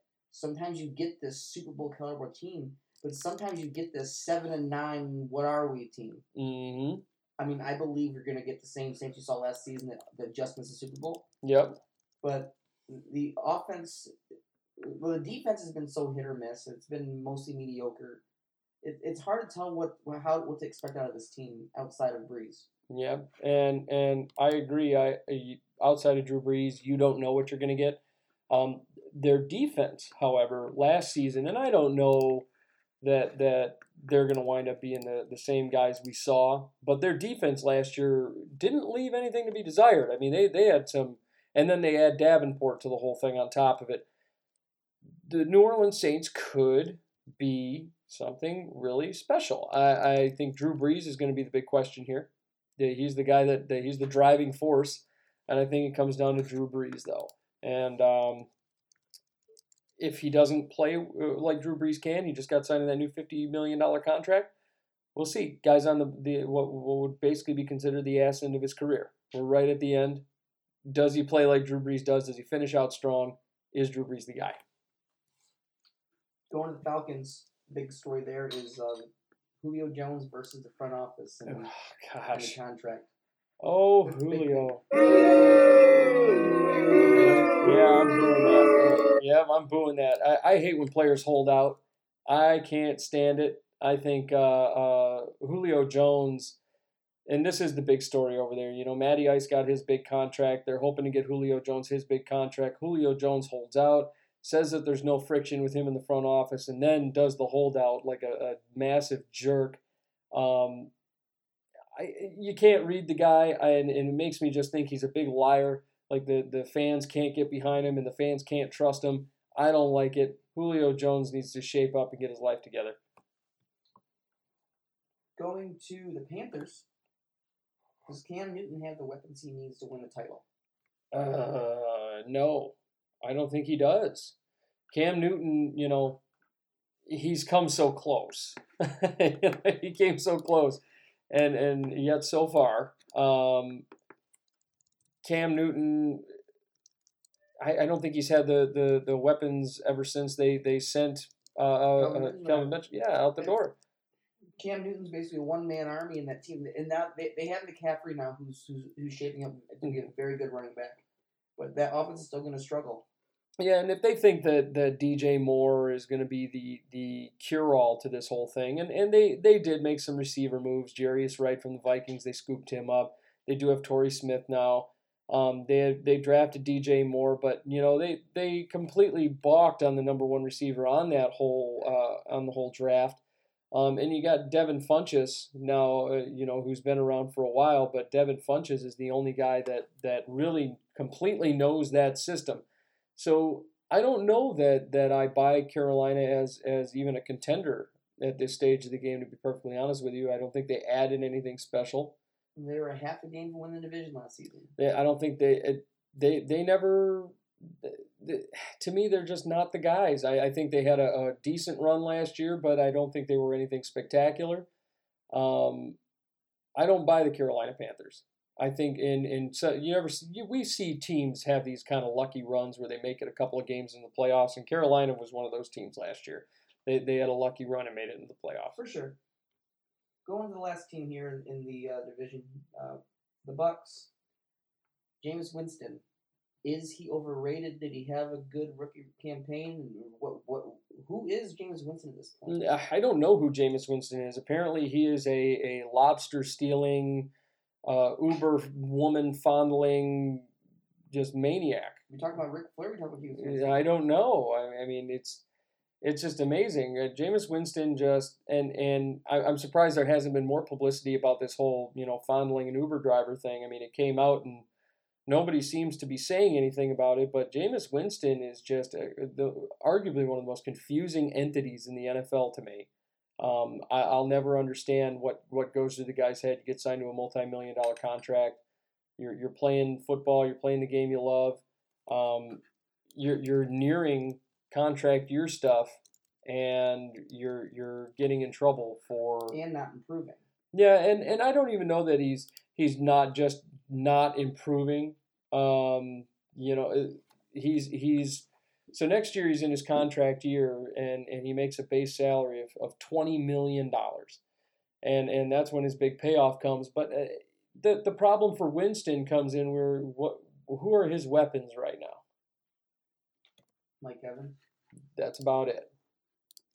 That's about it. So I mean, yeah, he's kind of got the same situation that Andy Dalton has, where where there's nothing there, and he just had Doug Martin walk out the door, and, uh, it's, uh, and we're supposed to believe that that uh, um, you know uh, that he's just you know doing a crappy job or whatever the case may be. You can't you can't be a one man army here. I mean, he has the the, declining DeSean Jackson over there. I mean, that's kind that's the next best thing he's got, and and I'm supposed to believe that that it's his fault. And then you still have the guy who I still think has potential in Cameron Brate. I think there's a chance for him to, to be okay. Well, what about OJ Howard? I think OJ Howard is is you know as a tight end is is got more uh, uh, talent than Cameron Brate. and I think OJ Howard, you know, but he hasn't he hasn't lived up to expectations, but he's got a lot of uh, he's got a lot of talent. I would like to see OJ Howard do something for sure. Going to the to the west, and if you want to cue your music again, because we're going to another holdout. No, a holdout.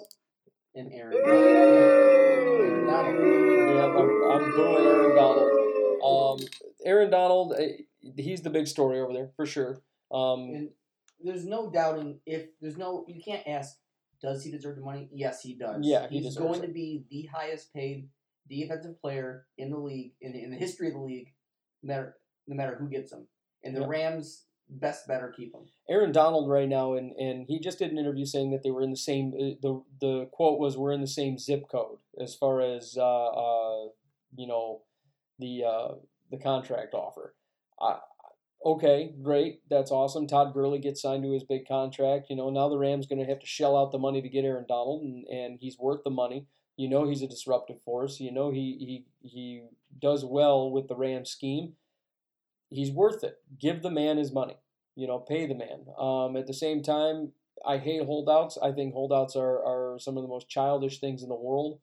Um, particularly the Joey Bosa holdout from from a, a, few years ago, and I, I don't like that.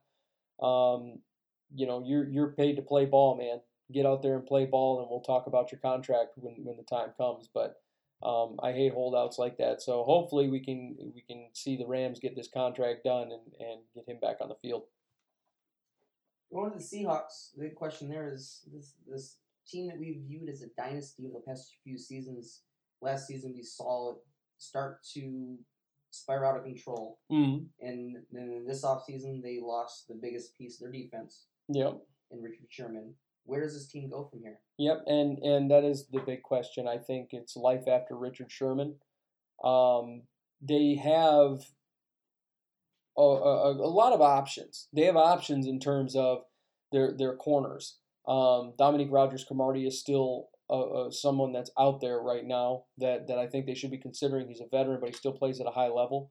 And he just got dumped from the Giants for asking for a really chump change for a guy his caliber player. Uh, I think he was asking six or seven million. I don't think that's that's a whole lot to pay for a, a corner of the caliber of Dominique Rodgers-Cromartie. So you know they're they're kind of looking. I also think that that um, the the other big story here is is Pete Carroll at this point in time with this team crumbling, is Pete Carroll on the hot seat? Not yet. They're going to give him a couple of seasons because of how good this team has been. I I compare the Pete Carroll situation to uh, the Ravens situation. Yeah, they're gonna they're gonna allow Pete Carroll to, to attempt to fix this team before they put him in the hot seat. Mm-hmm. He has three more seasons of he, he they have to miss the playoffs for the next three seasons for him to be in the hot seat, in my opinion. Mm. Because of how successful this team has been, they're going to give him the opportunity to try to fix it. And obviously, things can't be fixed overnight, especially a, a glaring issue like this. But are you going to fix that that problem after you watch Thomas Rawls walk out the door? Are you going to fix that problem with Rashad Penny? I don't know. I don't know. The the the Rashad Penny that you reached on, I, I don't buy it. You know, so and and that's another one of my what was it, fifteen or sixteen reaches we saw in the first round of the draft this year. What a joke that turned out to be. 49ers, the offense. How's it going to look? Can Garoppolo continue the success? And that's the big question. It's Garoppolo all day long. It, it just comes down to Jimmy G. Is Jimmy G the guy that we saw go 8 0 last year? Is he that same guy this upcoming year? And I want to see if Jimmy G comes out and, you know, acts like the next Montana, essentially. I mean, people are, people are starting to proclaim him as the next coming of Montana or Young. Could we see the San Francisco 49ers finally have that resurgence that, that we haven't truly seen since the Montana and Young era? Absolutely. And it's, it's a new season. It's hard to say that no, nobody can really say if, if it's going to happen for sure. It's it's it's gonna it's gonna be one of the biggest stories to watch this season. Yep, Jimmy Garoppolo is going to have a big, big impact, whether it be bad or good, for the Niners. And then the Cardinals, another quarterback controversy here. They, Yep. they give the big contract to Bradford, twenty million. Too much. So you expect that Bradford's going to be the starter, but then they go and draft Rosen. Josh Rosen, um, by all accounts, Josh Rosen has been the better quarterback. He has played the at a, at a much higher level than um, Sam Bradford, and I think with the injury issues that you run into with a guy like Sam Bradford, you're going to be talking about whether or not Sam Bradford is is actually um, you know able to be a, a complete starter in this league. I don't think he. I think he's only had one year where he completed a whole 16 games, and something like that. I, I I, think that'll be the only way that Rosen comes in. Well, I think Rosen ended up coming in late this season, but I, I, I believe Bradford starts this season. right, and and Rosen, the, it's like I said, everybody on the practice field, they've done interviews with the players. Everybody says that Rosen is the guy, and that Rosen is is turning out um, uh, better football, um, and he's playing he's playing the position better. I like Josh Rosen. I think he winds up being the starter by before the end of the season, and and I hope he does because uh, of the the entire draft class, everybody kind of says that he is um, the most pro ready quarterback of the bunch.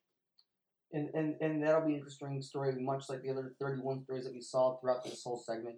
Preseason will be a big indication of how a lot of these stories pan out. And with it, that's the last of the 32 stories. So uh, we're going to take a quick break here and come back for our main event, and that's my special segment, Oh, it's you've interrupted every time, so I'm just expecting it. so you mean to tell me it's almost time for Tyler's Top 10. Yeah, yeah? that. That's exciting. You ruin everything. I don't. you, well- take all- you, you suck all the fun out of everything. No, I don't. We're gonna be right back, right here on the Outside Blitz. This episode of the Outside Blitz is brought to you by Jordan J. Scavone, children's book author extraordinaire. Jordan has two books available currently. Mighty is about a four year old girl with social anxiety starting preschool. In order to overcome her fears of going to school, she becomes a superhero. And Jordan's brand new book, The Mud Princess, is the story of Georgia, a girl who defies the looks and ideals of her princess peers. When the other princesses are captured by a dragon, Georgia must decide if she should help those who shunned and mocked her, or if she should save them. Both of Jordan's books are available on Amazon, and you can follow Jordan on Facebook at facebook.com backslash mightebook. Also, check out jordanjscavone.com. That's J O R D A N J S C A V O N E dot com for all updates on both books. Oh Jesus Christ, Tyler! Come on, man. We're recording, and and you're over here eating. Uh, welcome back to the Outside Blitz. So, my colleague here has been eating probably the most unappetizing looking uh, uh, French bread pizza I think I've ever seen in my life. It just, it honest to God, just looks like he he took it outside on his like household grill and just like turned it upside down and cooked it like that. I'll post a picture. It, uh, it seriously looks like charcoal. Like I, I can't. It, it's not quite that bad. he- well, he just told me that the sauce helps, so I, I don't know. It's it's just awful. So that crunching you hear, um, like the bones of his enemies, is um, is uh, the the um, French bread pizza that's been charred to a crisp. Um, and uh, for that, Tyler, I'm gonna screw it again. Um, welcome back to the Outside We were, Blitz. we were recording the podcast, and I forgot about my dinner that was in, in the oven, Oh, just just jeez. just burning away. Just awful. Um, but uh, I uh, welcome back to Tob. I am the the uh, I You say Tom? uh, no no What? calm Uh, down oh. calm down. Just eat your eat your charcoal. Um, I am your host, the fabulous Scotty Fraytown. I am here with uh, the tribadistic, Tyler Dean. Silence is worthy of this. movie. Yo, come on. It, well, it's it's um, the definition is of female homosexual behavior that attempts to simulate heterosexual behavior. Okay. So so it's kind of fitting for you. I- Things are getting weird. Top. Ah. That's not what it's called. It's the outside blitz. It's Tob. You need to calm down. And just for that, I'm just going to do this again. Just, that's what you get. I am. I am. It's a good time. So welcome back, and uh, it's time for our main event, the the segment that uh, we also know as Tyler's Top 10. And Tyler's top 10 this time is going to be top 10 players to watch going into the season, the regular season. So we're not, we're not talking anything. We're not talking about anything about skill set. We're not talking about anything like that. We're talking about this, the players that, that people are going to have all eyes on going into the season. Yep. So we're going to jump right into it. Number 10, and it is your Vikings. Yeah, that's And right. that is the return of a running back who everyone expected to be to blow up last season. And he kind of did. And he kind of did for the couple games he had, Yeah. but then he and then he got hurt. And how he comes out of that and how he helps this offense in, in this new system is going to be very interesting. And that's Dalvin Cook. Yes, the, uh, Dalvin Cook is he's a beast. Um, and, and a lot of times, you know, I remember for a long time ACL tears and stuff were kind of death knells for, for running backs, and now you get a guy like Dalvin Cook. I the the kind the question that kind of surrounds Dalvin Cook right now, as far as this this ACL tear is. Is he going to return at the same caliber that Adrian Peterson did after his? Which is a hard thing to ask for anybody to do. Yeah, and I'm not over here asking him to come back and put up 2,000 plus yards and, and do all that jazz. But what what the hope is is that he's coming back and he's going to have a 1,200, 1,300, 1,400 yard season. He's going to be an elite running back, and people are going to start looking at him and saying, "Hey, that's a guy that, that the Vikings can surround their offense with." I would say if between Kirk Cousins and Dalvin Cook, they can have a combined 4,500 yards, um, they win the Super Bowl. I won't even say 45. I, I think it's going to be, and you're going to need more than that. I, I think out of out of the two of them, I think if you're talking maybe 55, then we'll talk. I don't think Cousins needs to break a break five four thousand to, to, win. and a lot of that banks on on also that Vikings defense. You know, you, you got to bank on that. But Dalvin Cook coming back is going to be a big oomph, I think, for the Vikings. Um, that's the hope. And uh, uh, I like Dalvin Cook, and I, I like your selection there. Going to number nine, um, I, I, and it may not happen, but I'm, I'm going to stand by my predictions. I predicted Jared Goff Uh, to be the league MVP, if you're not mistaken. ugh. I'm going to stand by that. I think Jared Goff is going to continue this ride. He had a very, very bad freshman campaign and a very good sophomore year. I think you see that trend continue to rise, and he continues to make this team his and shows that he's going to continue to be a, a, a great quarterback. And the Rams are going to be fine this year. They're going to be a very good team, and that, that starts and ends with, with Jared Goff.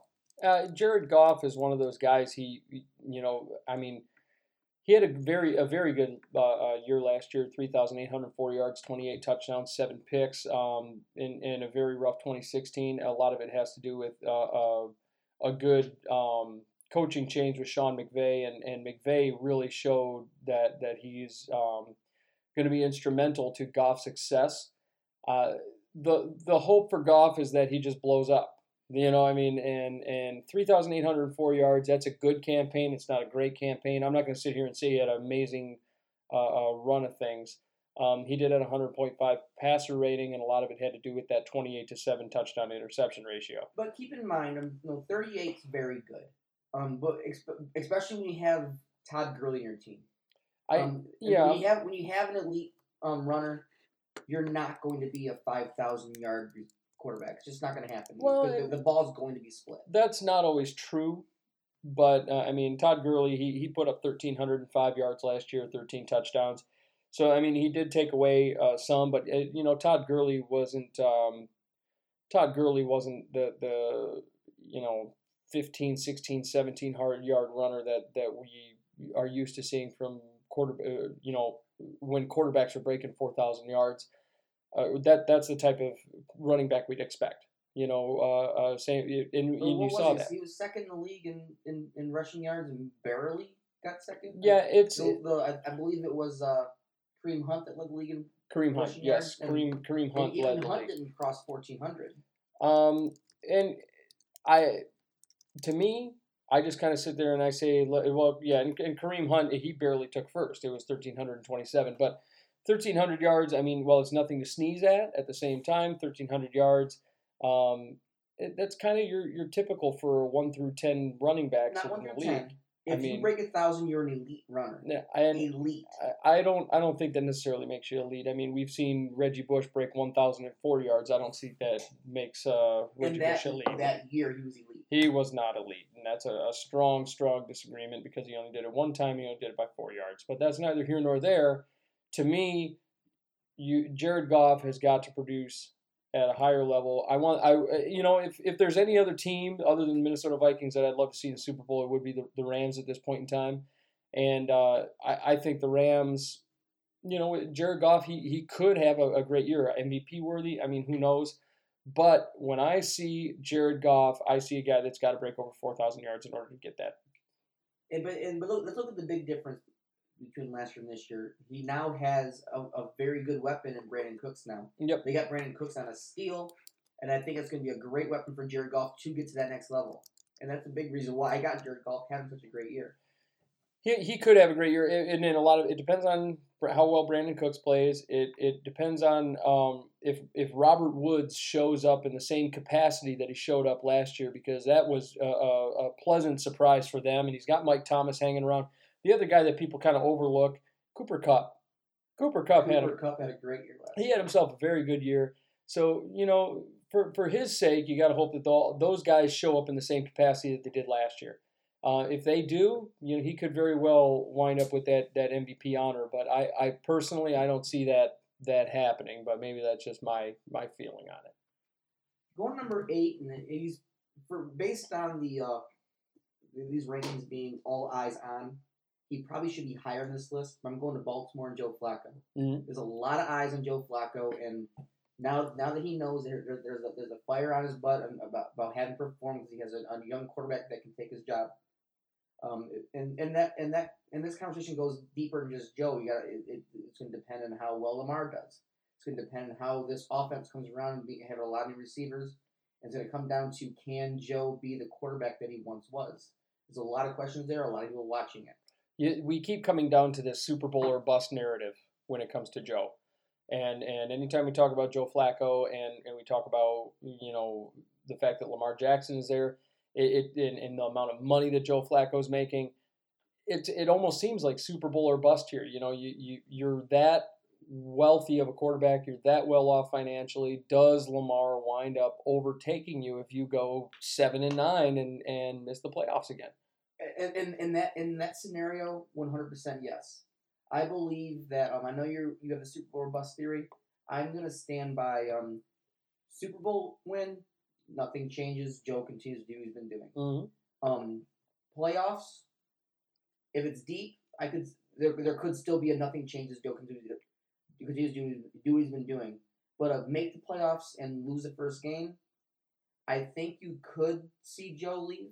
You could also see the possibility of Joe staying, but this is also going to depend a lot on what Lamar Jackson does. If he doesn't Mhm. progress and, and shows to be, say, a bust, they have no. They're they're, they're also have no choice but to possibly keep Joe around. But I think you're going to look at a scenario where Joe's going to have to take a significant pay cut to remain in Baltimore if he doesn't perform at a very high level. Yep, and the other, the only other question in, in that situation comes uh, with John Harbaugh going bye bye at that point, and and I think I think if you if you make the playoffs, you lose first game, John Harbaugh is probably looking like he's in big trouble. I believe John Harbaugh stays if they make the playoffs.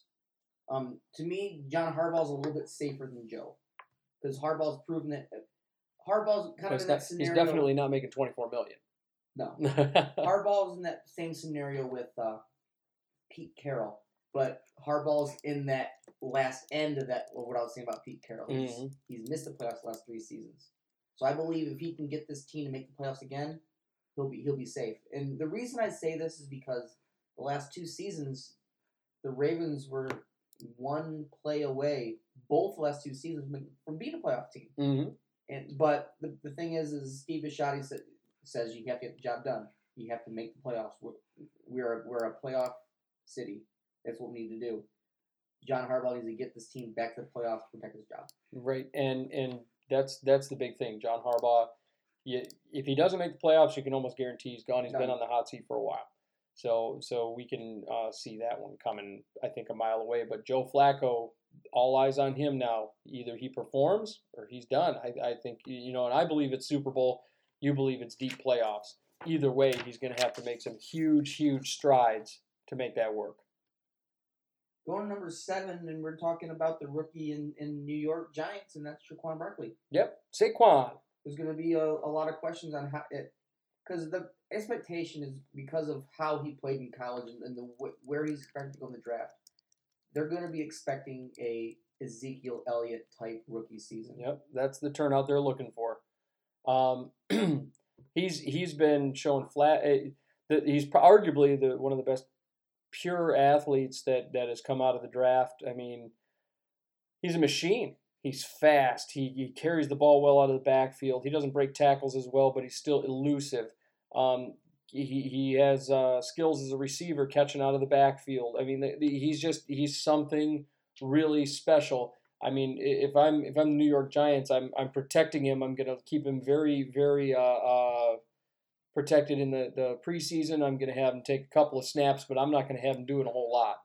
Um, but that's kind of what you're looking at with with Saquon Barkley. He's he's the machine. He's the guy that is going to lead the New York Giants into. And we remember a time when the New York Giants were were running back powerful.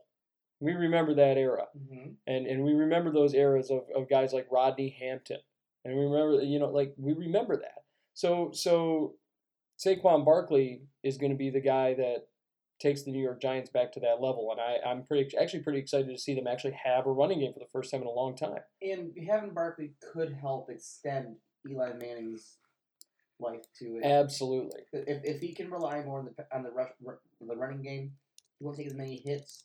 His arm won't tear out as quick, and he, he might he might might add a couple of se- couple more seasons to Eli as long as he can perform. Yep, absolutely, and and you know they, they couldn't rely and, and they couldn't rely on like Paul Perkins and Orleans Darkwa. They still do have Jonathan Stewart hanging around there. They they did scoop him. So uh, the the hope for the Giants is is that Saquon explodes in the way that they expect him to. Going number six, and we're going to Oakland, still Oakland Uh, is it Vegas in 2020. or is it L.A.? Definitely not LA. L.A. Okay. Well, they, they're And not going not to the London, London Silly Nannies either. Silly Nannies. Yep.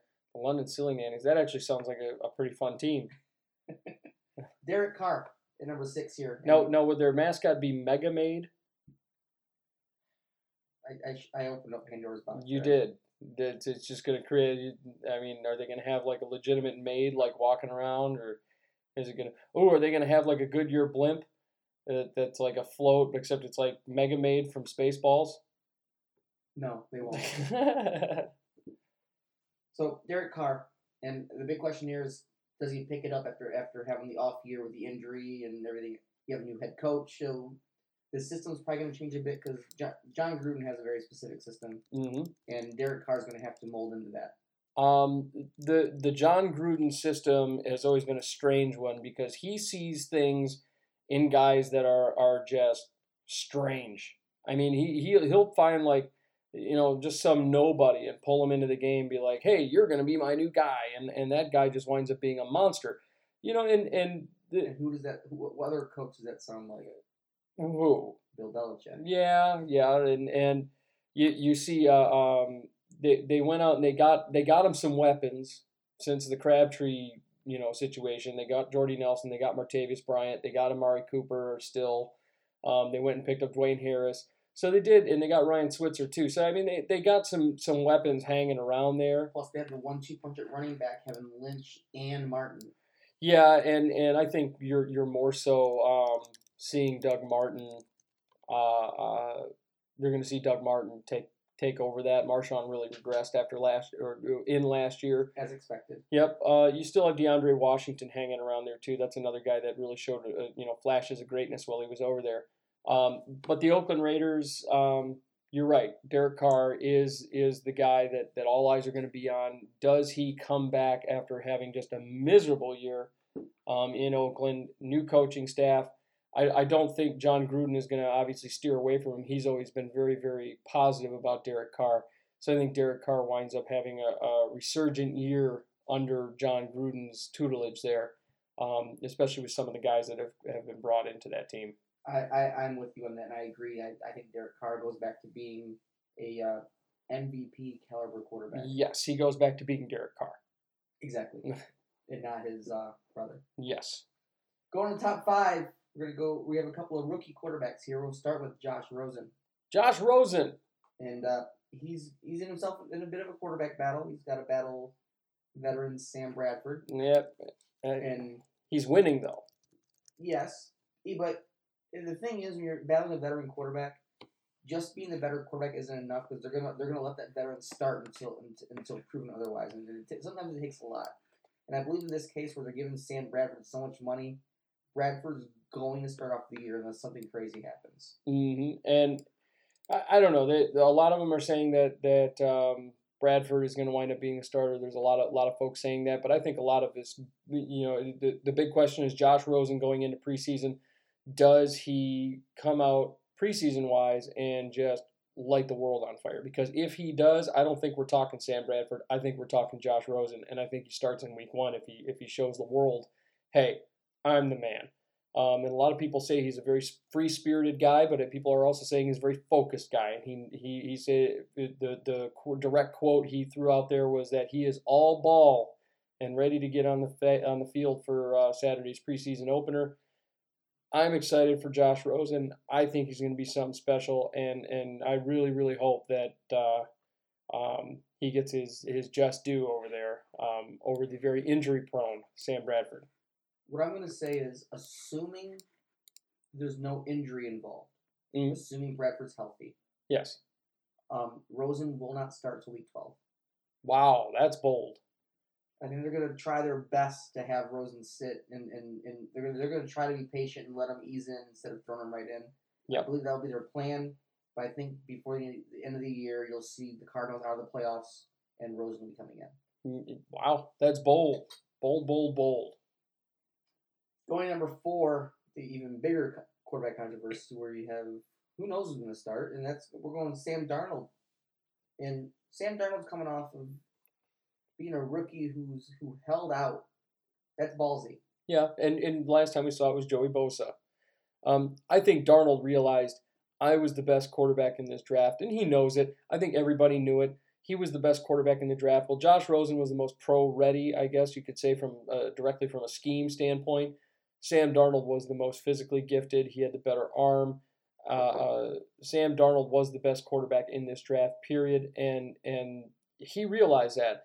And it, it and it's like we were saying earlier in the show. You know, you you go from number one to number three. That's a big jump. That's millions of dollars going out the door. You know, just from from going from the number one draft pick to the number three draft pick. Cleveland, and, and I think Darnold realized the same thing that we all realized. Cleveland just likes to make random splashes and send everybody into a tizzy every single year, and it's just what they do. They select the most random freaking guy they can. Baker Mayfield shouldn't have gone number one. Darnold knows that Baker Mayfield shouldn't have gone number one, and um, Sam Darnold is, is, you know, he he's making the Jets pay for him for sure, and he got that first that number one overall draft pick kind of money, um, but it might have hurt him. He held out. And now he's behind Yep. learning the scheme, and, and Bridgewater and McCown have been there and, and have been playing. So it'd be easy for them to say, you know what, one of these two are going to be our week one starter. But I think ultimately they're, they're wanting that guy to be Darnold, and I think it's going to happen. But there is the possibility that going into Saturday or Thursday, I don't know when they play, but uh, that Darnold shows that he's not ready, doesn't know the system yet, and he gets passed up. Darnold is going to have to really hunker down and he's going to have to ball out and he's going to have to prove to everybody that he's he's the, the real thing and, and this isn't just some pony show here. He, he's going to have to show everybody I am the man and this guy has nothing on me. This Josh McCown, this journeyman backup. And, and you know, McCown, he's so hit or miss. So you better he's he's got his fingers crossed, hoping that the the crappy Josh McCown shows up. You know, Going to the top three, and I'm at number three. We're gonna go to Blake Bortles, and no one expected the Jets to have the season they had last year. the Jags. The Jags. my- The. Jags. Jeez. No, everyone expected the Jets to have a good year. Yeah. But for the Jaguars, no one expected them to have the season they did. I, I predicted them to have a very low record, and out of nowhere, the, the defense explodes, and then Blake Bortles has himself a good enough year to succeed. So a lot of people are looking at can he replicate that performance to give the Jaguars success, and they've lost a lot of pieces, so it's going to be interesting to see if Blake Bortles can step it up and play better ball to account for what they've lost. the loss of Allen and the loss of Hurns, I think they, those play into whether or not Blake Bortles can be successful. Um, Moncrief and Lee are going to really have to step up and be those pieces. You're going to see Leonard Fournette still doing what Leonard, Leonard Fournette does, but for for Blake Bortles' sake, you have to you have to think about you know uh, uh, his weapons, and he doesn't have as many weapons as he had last year. Personally, I, I I don't see Blake Bortles having the year he had last year. Um, even though it wasn't a very good year statistically for him, he still got them deep into the playoffs, and, and so along with that that Jags defense, that uh, much revered secondary that reminds us of Seattle from so many years ago. Um, so I'm I, I'm pretty stoked to see what the Jags will do in this situation, um, and I want to see if Blake Bortles can show that hey, I'm a I'm a real quarterback here in this league, and he's going to have to go out and prove it. Number two, going to 49ers, and that's Jimmy Garoppolo. Jimmy G. There's a lot surrounding him. He's technically undefeated. Yeah, technically Um, he is. Even include if even if you include his New England time. Mm-hmm. Um, can he continue that success? There'll be a lot of eyes on him. Can it happen? Time will tell. I think people are gonna start catching on a little bit. I'm not, not that's not to say he's not gonna be their franchise quarterback, but undefeated can only go so long. The man doesn't have, and, and he didn't have last year, a whole lot to throw to.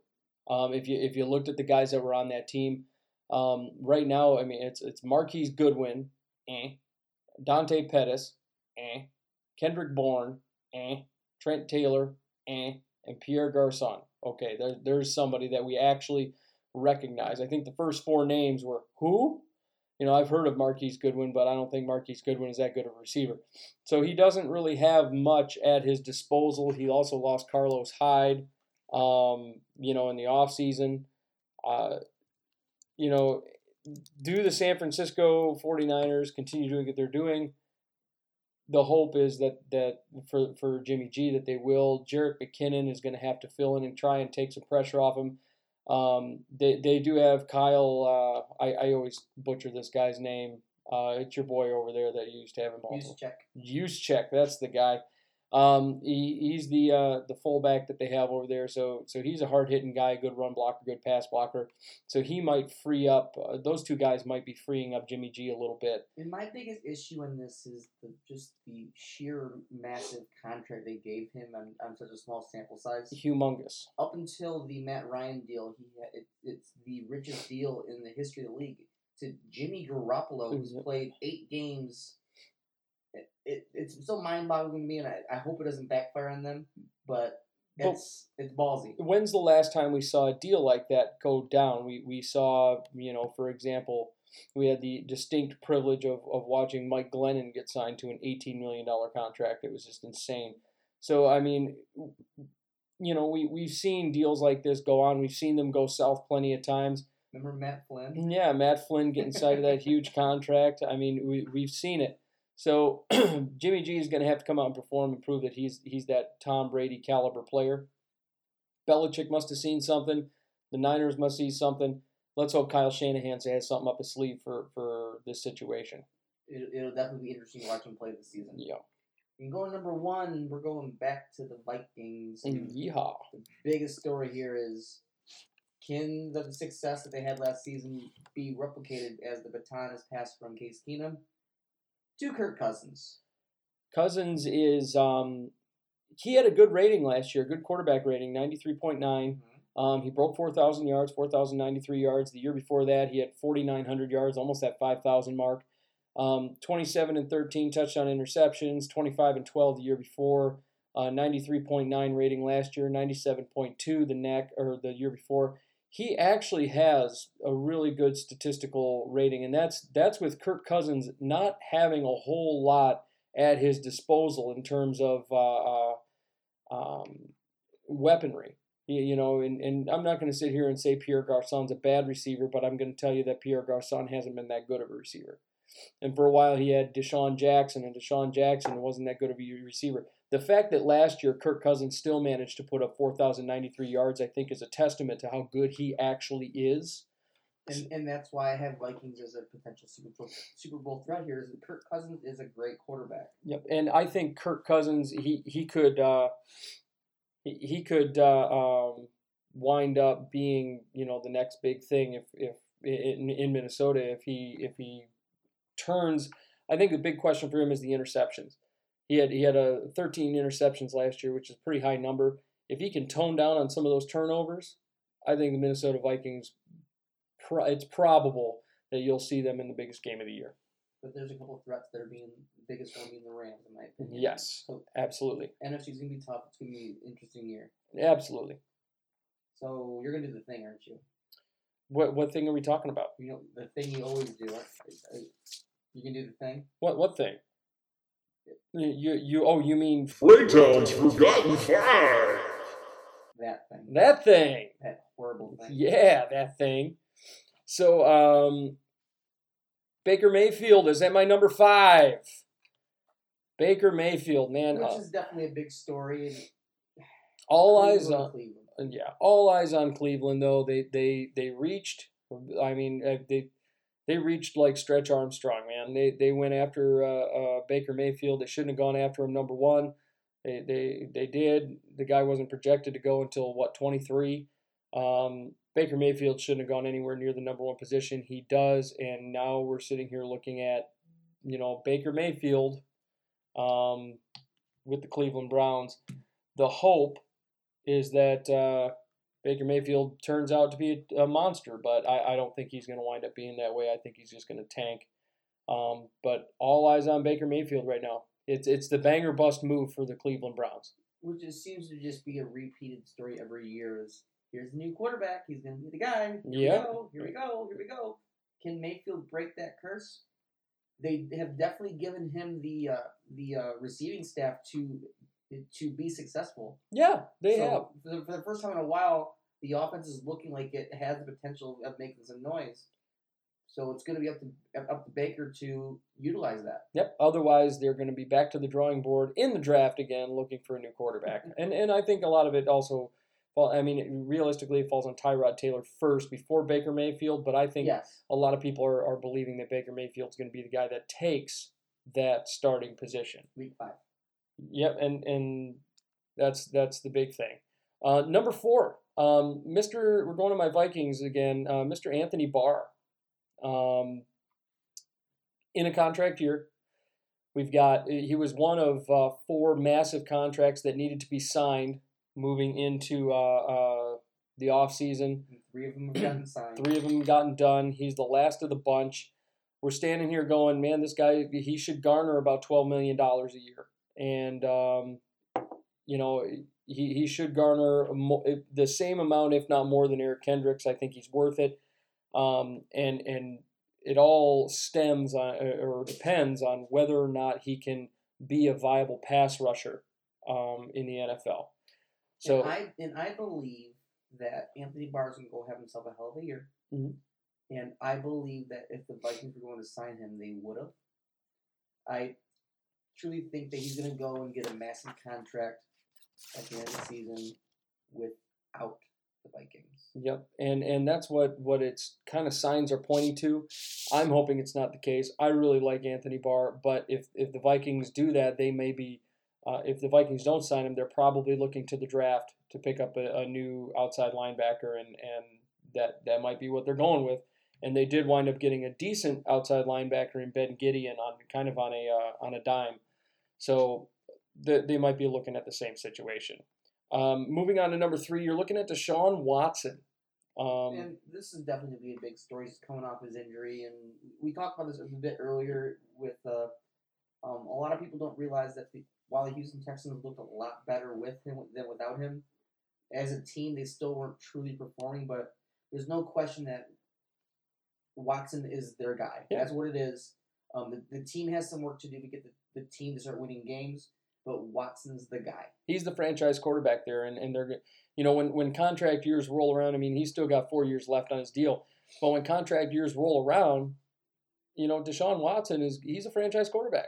He's 100%. he's a he's a, a fixture probably there in Houston for the the foreseeable future. Deshaun Watson just needs to come back and perform like Deshaun Watson was performing, and he's got to hope that his teammates are are going to turn it up the same way. He's got a great one-two punch receiver with Fuller and Hopkins. He's, Yep. he's got the pieces to do the job. and now he's got coats on top of it, so that's that's going to be you know extra fun for him. Um, number two, we we touched on this earlier, Le'Veon Bell. Um, Big big deal here. Um, the the contract with Pittsburgh is seemingly going to fall through. his never-ending story. I That's what it is. Atreyu. I believe he's going to play this year. yeah, yeah. And if we don't, if I'm jumping to a fantasy note here, I believe that Pittsburgh uh, realizes that he's going to be walking out the door. So this is a guy, Pittsburgh go, is going to go go the route, in my opinion, where they well Bell's gone, so let's uh workhorse the hell out of him, hmm and he's going to get 30 carries a game, hoping they can they're just going to just keep winning games. It could lead to a Bell injury, but from a fantasy standpoint, Bell's going to get the ball because they're going to utilize the hell out of him until he Till walks he can. Yep, and and the the Steelers have uh, the, well, well, all rumors. I mean, James Harrison has gone on the record, kind of saying that he doesn't think the Steelers have the money to bring him back. Um, and if they don't have the money to bring him back, I mean, he's he's going to get a monster contract. You know, it's twenty plus. Oh, you, yeah. you know, it's twenty plus, He, he turned down 17. yep, he, he's looking for, for something in the, the upward level of twenty million, and and Um, what did Brown get? I know there was some conversation he wanted he, he, he wanted to be uh, treated as well as Antonio Brown. Antonio Brown. I forgot what Antonio Brown got. I can I can look that up in a second here. But um, you know, ultimately, he he deserves the contract. It's it's uh, I it, it's a no brainer to me. Brown Um, got night no 16, 68 million dollar contract with the Steelers, nineteen million a year. Oh, it's a nineteen million dollar signing bonus. His average salary is seventeen million. which no. is what, he- which is what he was offered. So he's wanting north Yep, of Brown, which he- is he's he's offering north. He's wanting north of Brown. Um, and I, I, I think that's fair. I think I think Antonio Brown's a very good receiver. I think he's he's shown that. But I do think that Le'Veon is more of a centerpiece of that offense, and I don't I don't blame him for wanting more. And I don't blame him for, wanting more, but I I don't blame Pittsburgh for not giving him more because Bell is not a guy who's proven to be there 16 games a year. Yeah, and he he's been suspended consistently. So Suspended or injured, there's always something. Mhm. I mean, granted, the the, the even guy goes even out. yeah and- even and with it, he like Elliott, um, Elliott and Bell go out there and, and they're still top in the league despite not being there for all the games. So Mhm, right. Bell's gonna get his money. He's worth the money. But I can see Pittsburgh's hesitation on, on going more. right? And last but not least, we're looking at we're going back to Green Bay. We talked touched on this one earlier as well. Aaron Rodgers, um, he's got two years left on his deal. Guy's coming off an injury. Um, his offensive line is garbage, garbage, garbage. Um, broken uh, broken collarbone here. He, he's uh, I mean he's angry with the front office. He wants more money. He actually went on record this this past uh, these last couple of days saying that he feels that the salary cap should be gone in football, the hard cap. It should be a soft cap. He feels basically like football players should be treated like baseball players, and he doesn't like the NFL um, players agreement here with the, the Players Association. He doesn't like it, and he feels that it would allow him to have more uh, control of his contract situation. It, it seems like Aaron Rodgers is just spouting this off because it's it would be more beneficial to him, and I think that makes him kind of selfish in a way. But I, I also look at Aaron Rodgers. There's there's some issues there, and, and the question comes in is what what are the Green Bay Packers front office folks going to do when Aaron Rodgers is getting ready to walk out the door? Does he become that Brett Favre trade bait? Does Aaron Rodgers play at a high level like he has been? Do, does Aaron Rodgers come out and be a professional? He has not been professional this last year, and and a lot of it, it this all seemed to start as soon as his his marriage started going downhill and he started seeing Danica Patrick. So I mean, I, I don't know where all this comes from. The Aaron Rodgers situation is definitely interesting and unique, and it's really hard to tell where it's going to go. And, and this season is going to be a telltale sign. I, I believe that come the end of the season, there will be a lot clearer path of what's going to happen next. Yeah, where Aaron Rodgers is going to go, whether or not the the Packers are going to draft another quarterback, whether they're going to re-sign the at that at that point 36 year old Aaron Rodgers to a, long term deal. A lot of questions there. So that's he's definitely one guy to uh, to uh, take care of. But um, Tyler, that's our show, man. That's it. That's our show. That's our show for for episode six of, of the Outside Blitz. I hope we're right on that. Yeah, it is. It, we are. We are right. This is the sixth episode. Um, thank you everybody for being patient with us once again. Um, thank you for uh, uh, bearing with us for the last couple of weeks while we we got our act together here completely, and um, we will be uh, consistently recording episodes for uh, the foreseeable future Every week. every week for for the foreseeable future until um, until we get to uh, just past the NFL draft. So that's usually how it rolls. So um, with that, for my uh, co-host, the um, the very tiny Tyler Dean, That's accurate. and uh, yours truly, the fabulous one, Scotty Fraytown. I thank you all for joining us. Special thanks, real quick, to our producer Jordan Scavone for all of his hard work. And uh, if you haven't yet, I highly suggest you do check out his uh, new book, The Mud Princess, new children's book. Check that out. Um, kids love it. I love it, and I, I think it's awesome. Also, check out his book, Mighty. That's actually Mighty, and it's out on uh, They're both really good. both really good books. You can find them on Amazon. My kids love them, and uh, I know a lot of kids that, that really enjoy those books. So uh, kudos to him, and uh, special thanks to uh, It's Your Time Massage for uh, being a wonderful sponsor, as well as the last but not least, all of our musical guests that come on the show and and uh, bring on their uh, their indie music. I, I like the local music scene, so Thank- not you, Tyler. Oh, can I be on, can I be a special local local artist next time? No, absolutely not. Okay. And uh, but with that, ladies and gentlemen, thank you for joining us, and uh, we will see you next time right here on the Outside Blitz.